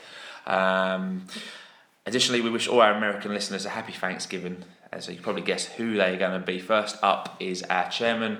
He was on the podcast last week, so here's a message from Nigel Travis. Hi everyone, and I want to celebrate with the Orient Outlook podcast 200 episodes. That's a great achievement. Uh, fantastic job, guys, by you and by all your listeners. And I must say, one of the great things of being a chairman of a football club is we have so many people engaged in the football club. So, congratulations and thank you for all you do. Uh, the second thing I want to say is uh, I appreciate all the fans who turned up for the Q and A last week at twelve thirty before uh, the game against Scunthorpe. Um, I think we had good discussions about the situation regarding the head coach. And just to clarify, all Ross is in charge, and until we determine that we're going to do something different, um, he has our full support. And ideally, we'd love him to show he wants, which is very important, and gets the job. Um, yesterday, clearly an eventful game, um, a very entertaining game. Uh, I think you've all heard that I was very distressed by the incident that led to Ross being uh, dispatched to the stand. We'll be making a very strong protest to the FA about the behaviour of the Forest Green manager, and I have written to their chairman. Um, it is absolutely outrageous to use Justin's name, uh, as was the case. Um, I thought the second half we played the best we played for a long time. I was very encouraged by that. And we now have a 10 day, 10 day gap to a very important game a week on Wednesday, which is away to Bristol Rovers, which will be streamed. And the reason the game is important is we're only a few games away from Wembley. That's amazing. Love to go back to Wembley again, like we did in the FA Trophy. And this is kind of the League One and Two equivalent of that. So let's hope we do well there. We'll be putting out a very strong team and aiming to win the game. And also that week we play away at Oldham, which is a game that we should be fairly optimistic about, particularly if we play anywhere like we did in the second half yesterday. So, quick message to you all. Thank you for all your support and well done, the podcast. Thank you. So massive thank you there to Yeah, Nigel for sending his message, and I've got to say thank you for your support over, or since you took over, the support we've had from Nigel and Kent, considering the chairman and vice chairman has been absolutely Incredible. phenomenal. So speaking of Kent T, when we recorded, we hadn't had a message in from him yet. We got a message saying he'd landed in Dallas Airport, and he sent us something over from the airport. So here is Kent Teague. Good evening, Paul and Steve. Congratulations on 200 episodes of the Outlook Orient podcast. We really do appreciate everything that you guys have done for the club over many, many years. I know our fans really enjoy all the information they get from your podcast. So appreciate it. Congratulations again, and up the O's. So thank you Lovely. to Kent T. So we'll finish by saying don't forget for the best plastering and rendering prices around, visit AJF Plastering on Facebook or Big Ads LOFC on Twitter for all your plastering and rendering needs. Yeah, so that is it. Thank you for joining us for episode 200. It's been an epic, epic way of marking our milestone episode. I think by far the longest single running episode that we've ever done. We so sure have, yeah. Thank you very much indeed. Uh, unfortunately, we're discussing a football match that will be remembered uh, for all the wrong reasons. And after a quiet week off the pitch, when we finally got on the pitch against Forest Green Rovers, conceding three goals in the first half gave us too big a mountain to climb.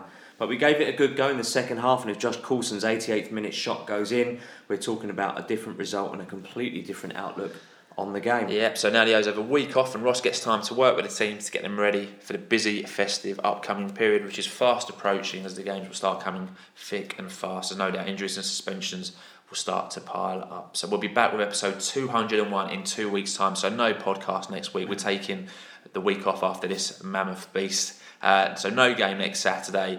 So we'll be back with all the views you could ever need in two weeks. As normal, if you're listening on iTunes, please subscribe, give the podcast a review. If you're listening on SoundCloud, Spotify, tune in on Stitcher, add us to your favourites, and that way you'll have all the podcasts available as soon as they're uploaded.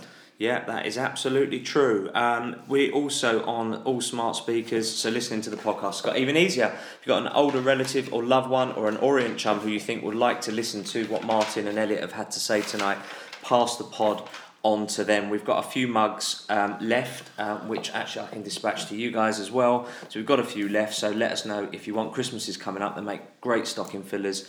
And our thanks goes to Martin for coming in and giving up your entire Sunday evening. We really appreciate that. Yeah. And Elliot as well, thank you for Yeah. It, trekking all the way over here um, on the on public transport. We appreciate that.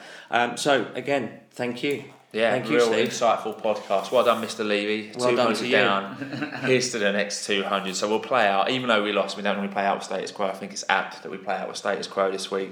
So we look forward to hearing from you. And as always, keep calm. Thank you Martin. Thanks, Elliot. Have a great fortnight, everyone. And keep listening to the Orient Outlook podcast. Up the O's.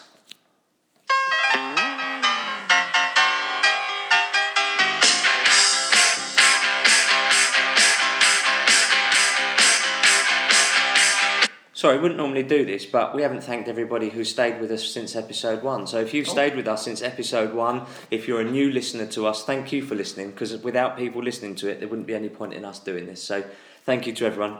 Unconventional break, but here we go.